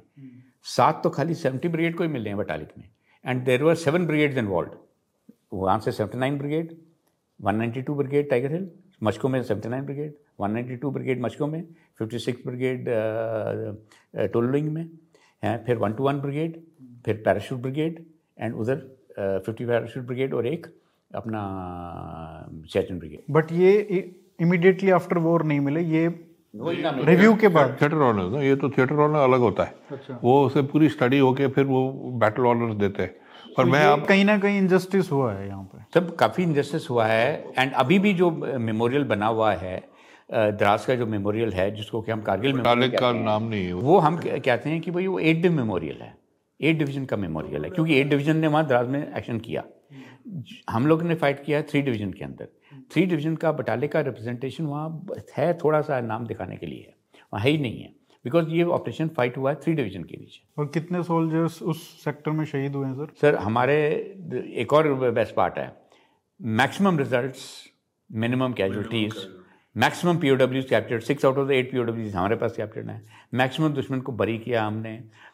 The results are outstanding when you compare the list of there general Bammi की किताब है उस बार तो उसमें क्रोनोलॉजी को उन्होंने किया हुआ है कि results are outstanding and by ninth July by ninth July सब कुछ खत्म है। वहाँ छब्बीस जुलाई तक नहीं हुआ। मैं तुमको बताता हूँ नाइन्थ जुलाई को क्या हुआ था कि पहला सेक्टर था जिसमें क्लियर हो गया yes completely clear ninth July को मैं बदामी बाग में था।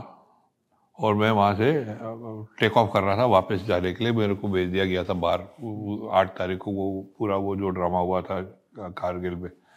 तो उस बदामी बाग में टेक ऑफ़ करने के लिए रेडी हो रहे थे जब उधर से एक और चीता आया लैंड किया।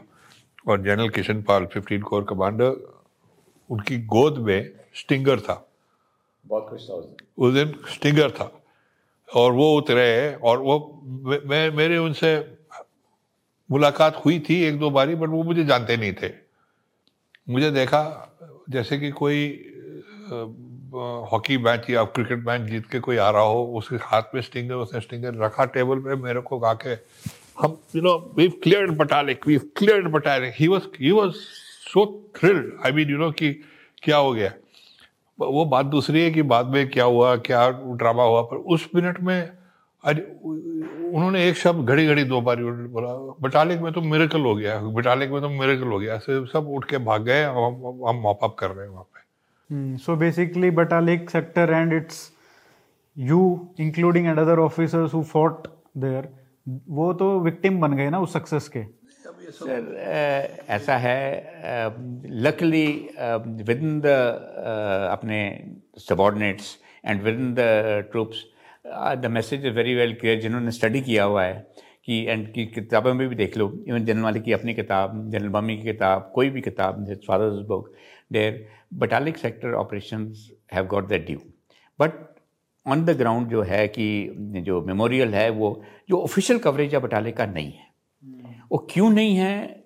क्योंकि जो मेरे को लग रहा है, कहीं इन्होंने कहानी बना दी कि क्योंकि थ्री डिवीज़न होल्ड कर रही थी इंट्रूजन हुआ उनके एरिया में भाई वो ब्लेम गेम आ गया। ब्लेम गेम है थ्री डिवीज़न ब्लेम गेम है three division bad division eight division जो आई है गुड डिवीज़न बट वो टेम्प्रेरी था उस टाइम के लिए। अभी 25 साल आ रहे हैं हमको कुछ लेसन सीखने चाहिए। क्योंकि सर ये हम सीख ही नहीं पा रहे हैं। मैं देख रहा हूँ बासठ में पैंसठ में इकहत्तर का हमने डिस्कस नहीं किया है तो लेकिन उन्नीस सौ निन्यानवे फिर। मैं तो कई बार ही बोलता हूँ कि जो हमारा जो अवार्ड सिस्टम है उसको मैं ये नहीं कह रहा हूँ कि जो अवार्ड्स दिए गए हैं वो डिजर्विंग थे कि नहीं थे, पर जो हमारा अवार्ड सिस्टम है उसको रिवैम करना बहुत ज़रूरी है। क्योंकि कई बार क्या होता है कि अवार्ड्स दिए जाते हैं फॉर कई बार इसमें आ जाता है कि ये मेरी रेजिमेंट का है, वो पोजीशन में है, देने के लिए तो दे देते हैं। लेकिन फिर नैरेटिव्स भी इम्पैक्ट हो जाते हैं। चलो, वो तो होएगा ही थोड़ा बहुत तो चलेगा। लेकिन जब आप अवार्ड देते हैं, फिर आपको साइटेशन लिखनी पड़ती है। साइटेशन आपकी फिर ऑफिशियल हिस्ट्री बन जाती है। लोगों को तो सिर्फ़ वो साइटेशन याद रहती है ना, ये जो लंबी चौड़ी कहानी आप सुना रहे हैं, वो तो फिर किसके, वो तो सिर्फ़ सीरियस मिलिट्री हिस्ट्री वालों को जिनका काम, पेशा है इसको समझना, वो समझते हैं। पर एक चीज़ मैं और बोलूँगा, सर, कि मैं, उसके बाद मैंने आईएमए की फ़िल्म की थी एनडीए की फ़िल्म की थी स्टैंडर्ड बेरस फिर आईएमए की मेकिंग ऑफ़ अ वॉरियर तो एक एक्सरसाइज हो रही थी, सर पर्वत रक्षक, पर्वत रक्षा हो, जो भी होती है। तो मैं जब तक ऊपर पहुँचा वहाँ पे अपना कैमरा वैमरा लेके, अंधेरा हो गया था। तो वहाँ बॉन फायर हो रही थी और वहाँ पे सारे प्लेटून कमांडर्स और कंपनी कमांडर्स बैठे हुए थे। और आईएमए में जो भी जाते थे एज इंस्ट्रक्टर्स उनको वो ऑल द चैप्स जिन्होंने कारगिल की लड़ाई में बहुत अच्छा किया था। जनरली वी आर सीज और एक आध एम वी सीज भी थे वहाँ पे। सब बैठे हुए थे, मैं भी चुपचाप आके बैठ गया वहाँ पे।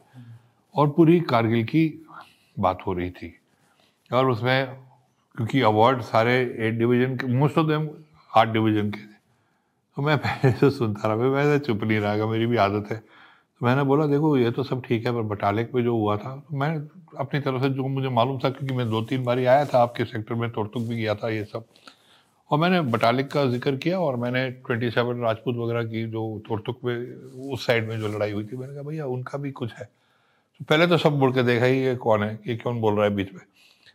देन एक दो दे वर यूनानिमस जैसे कि जो जो बटालिक में फाइटिंग हुई है ऑन द ग्राउंड उसका तो it has not got its due so this was जैसे आप कह रहे हो ना कि यो अपने जो कंटेम्प्रेरी थे उनको सबको मालूम था और जो जो लेवल ऑफ़ रिस्पेक्ट थी कि बटालिक में ये पुल ऑफ़ करना and as is saying with minimum casualties क्योंकि एट डिवीज़न की casualties it's not eight division versus three division it is, they fought a different war, they fought a different war. But you have to recognize and balance both. तीन division में आज आप, अभी भी आपके पास वहाँ पे वॉर मेमोरियल नहीं है। ये मेरे ख्याल से अगर इसी चैनल के ये भी मैसेज आ जाए और थ्री अपने वहाँ पे अब तो आप किसी को वी वगैरह नहीं दे सकते, लेकिन आप उनको रिकग्नाइज तो करिए।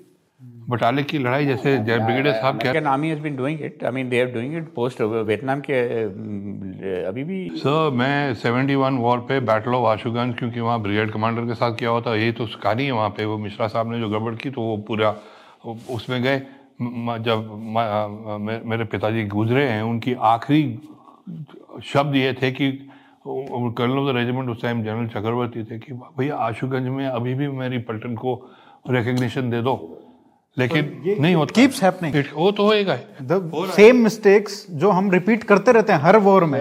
सर ऐसा है कि history is written by those in power right there there was whatever said at that time जो माइंडसेट थे जो कोटरी कमांड कंट्रोल में थी उन्होंने हिस्ट्री लिखी है जैसे उन, उनके सोच विचार में उन्होंने एक किस्म का हिस्ट्री लिखने का प्लान बनाया जिसमें जैसे कि है three division bad division eight division good division right under that वो सब चीज़ें फॉलन की गई हैं।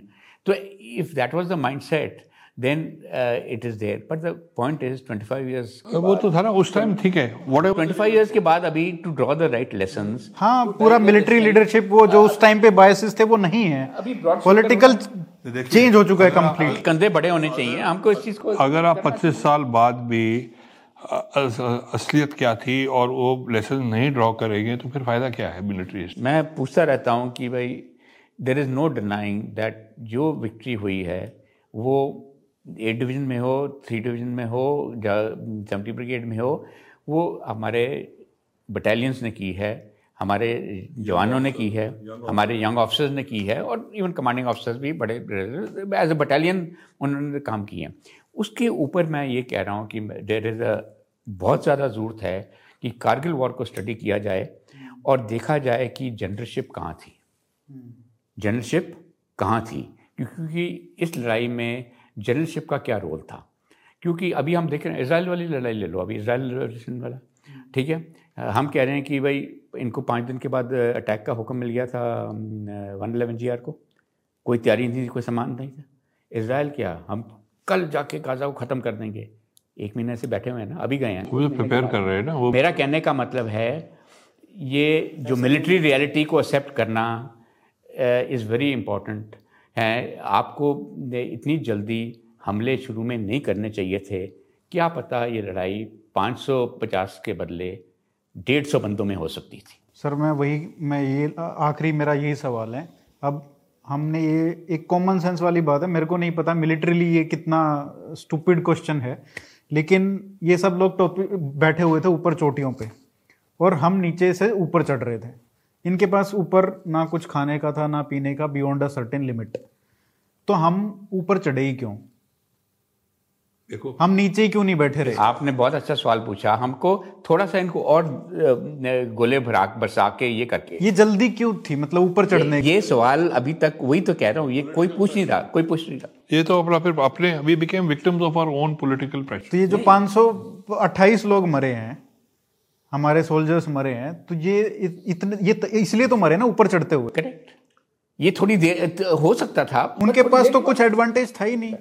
आपका आप आराम से कर सकते थे एंड बिना लिमिटेड कैटेगरी अभी इसराइल का देख लो। वो मैं नतनायू की स्टेटमेंट देख रहा हूँ। वो कह रहा है it action will be done what the military commander on the ground finally says कब हम जाने को असेसमेंट जो है वो उसके मुताबिक होगा। ठीक है ना? अ, करा के डेर वो एक महीना डिले कर गए हैं। सब हंस रहे हैं। पहले रिज़ल्ट के ऊपर अभी हंस रहे थे कि भाई तुम एक महीने से बोल रहे हो हम चले जाएँगे। वो अंतर नहीं गए क्योंकि उनको पता कैजुअलिटीज़ होंगी।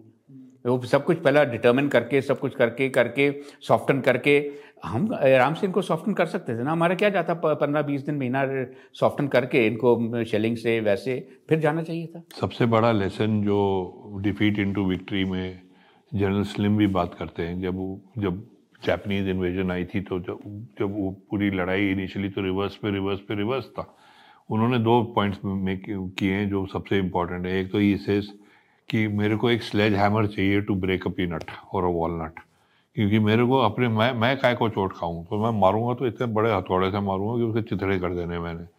ये हम ये बटालिक सेक्टर में तो चिथड़े क्या है- वो- वो- हैमर क्या वहाँ पे तो आप स्क्रू ड्राइवर लेके पोक कर रहे हैं। आप आपको दो दो साल लगने थे? ये नॉर्मल तरीके से करते जैसे और क्या है? यहाँ तो दो साल ढाई तीन साल लगने थे? नहीं यहाँ पे अगर 21 पहाड़ी थी तो ये तो 21 का मतलब लगा लो हर एक पे बीस तीस भी लोग मरते तो कितने हो गए? बस वही एंड एक तरफ़ पूरे पाँच सौ अट्ठाईस और एक तरफ़ ये होता। चलो अब जो होना था पर इसका सबसे बड़ा ये तो मतलब वही डिसीज़न मेकिंग ऊपर से हो रही थी rather than commanders on the ground में हो रही थी तभी तो लेना पड़ा पर उसका उसको गलत उन्होंने समझ नहीं ये पूरा अप्रोच ही मेरे को मतलब कभी समझ में नहीं आया कि पाँच सौ अट्ठाईस का मरने का मतलब ही नहीं। देखो सबसे बड़ी बात तो ये है कि आपका कमांडर ऑन द ग्राउंड कह रहा है कि मैं बोलना चाहता हूँ आठ सौ पर मैं छह सौ बोलूँगा। फिर आपके डिविजनल कमांडर जनरल बुधवार कह रहे हैं कि मैं बोलना चाहता हूँ साढ़े चार सौ पर मैं तीन सौ बोलूँगा।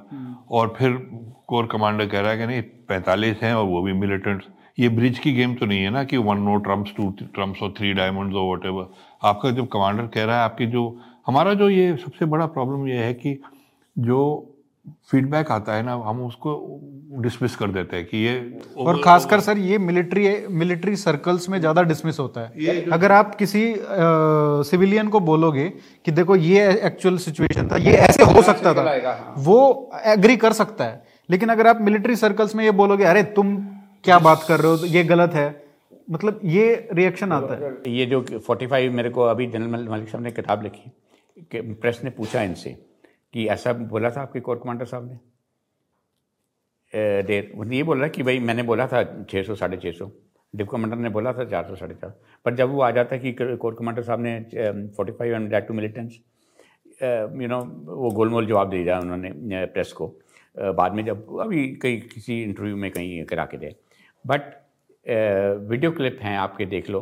ये कोर कमांडर साहब के जबकि टोलिंग कैप्चर हो गया है सत्रह का है सत्रह जून का है very says very clearly that till Tololing was captured and I recovered the weapons from Tololing then I change my opinion that these are not militants these are regulars and they are heavily armed सत्रह जून की अपनी उनकी recording है I can pass it on to you just right उस time में उन्होंने change किया बट सत्रह मई तक सत्रह जून तक तो जितनी कैजुअलिटीज हुई हैं then we could have reduce them ना? Had the mindset been different चलो आई थिंक uh, अब हमारा दो घंटे का तो आराम से कवर हो गया। एक ये का मतलब एक नैरेटिव है कि it's it was all good Kargil war बहुत उस तरीके से तो थोड़ा एक मॉडरेट तरीके से हमने उसको एक uh, अलग नैरेटिव भी है इन द सेंस कि it was all good but there are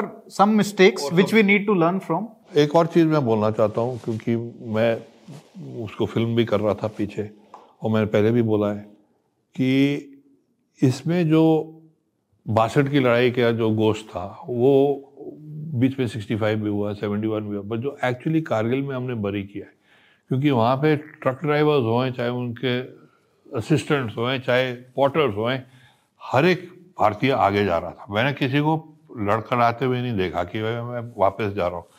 It was a fantastic side और क्या हो रहा था? शेलिंग हो रही थी। शेलिंग में तो वो गोला दो मिनट पहले चल चुका है, कहीं भी गिर सकता है। कोई नहीं और ट्रक ड्राइवर्स कहाँ के हैं? कोई उड़ीसा का है, कोई वेस्ट बंगाल का है, कोई गुजरात से आ रहा है, कोई मलयाली है, कोई तमिलियन है सब के सब। और everybody they was a higher cause and I think you agree with that आप you were at the fighting edge but this was a biggest gain of Kargil that suddenly that जो अपना जो तिरंगा है ना उसके लिए सब जान देने को तैयार थे। पर उसके अंदर sir because one of the factors was कि ये टेलीवाइज्ड हुआ था एक तरीके से। टेलीविज़न ने क्रिएटेड इट्स ओन पर वहाँ पे तो आपको नहीं पता ना कि टेलीवाइज हो रहा है। वहाँ पे तो हम लोग बैठे हुए थे। हम लोगों को क्या मालूम पीछे क्या हो रहा है? इट्स ऑल्सो कि एक नेशन भी मेच्योर हो रहा है। Countries no but it is very important and I think specially बटालिक्स I hope from this interview it कि ये मैसेज आ जाए कि भाई थ्री डिव का अभी भी आप जो इतिहास है जो उनका वॉर मेमोरियल है जो हमारे जो वहाँ मरे जो, जो भी है उनको आप जस्टिस तो दीजिए। और इस, इस इस नेशन का बनता है। अब नेशनल वॉर मेमोरियल बन गया है ये हो गया है तो अब चलो एट डिव का मेमोरियल द्रास में है तो लेह में कर दीजिए या आप कारगिल में कहीं भी करिए लेकिन बनाइए तो सही। Thank you very much sir thank you for your service and thank you for coming and talking to us sir thank you sir for another two hour, two and a half hours. and in remembrance, I say again, it was the young um, uh, Jawans, the um, young officers, and uh, जो हमारी battalions हैं जिन्होंने really Kargil को जिताया है। ठीक है ना? उनके लिए hats off to them that they are the ones who really delivered this thing not standing जो शॉर्टकमिंग्स हम कह रहे हैं वो ऊपर नीचे थी। वो हर हर लड़ाई में होंगी जिनको की स्टडी किया जाना चाहिए आगे के लेसन के लिए but that is the main objective ये इस इंटरव्यू का भी। थैंक यू सर पच्चीस साल बाद sir Salute. Salute, sir. Thank you so much, sir.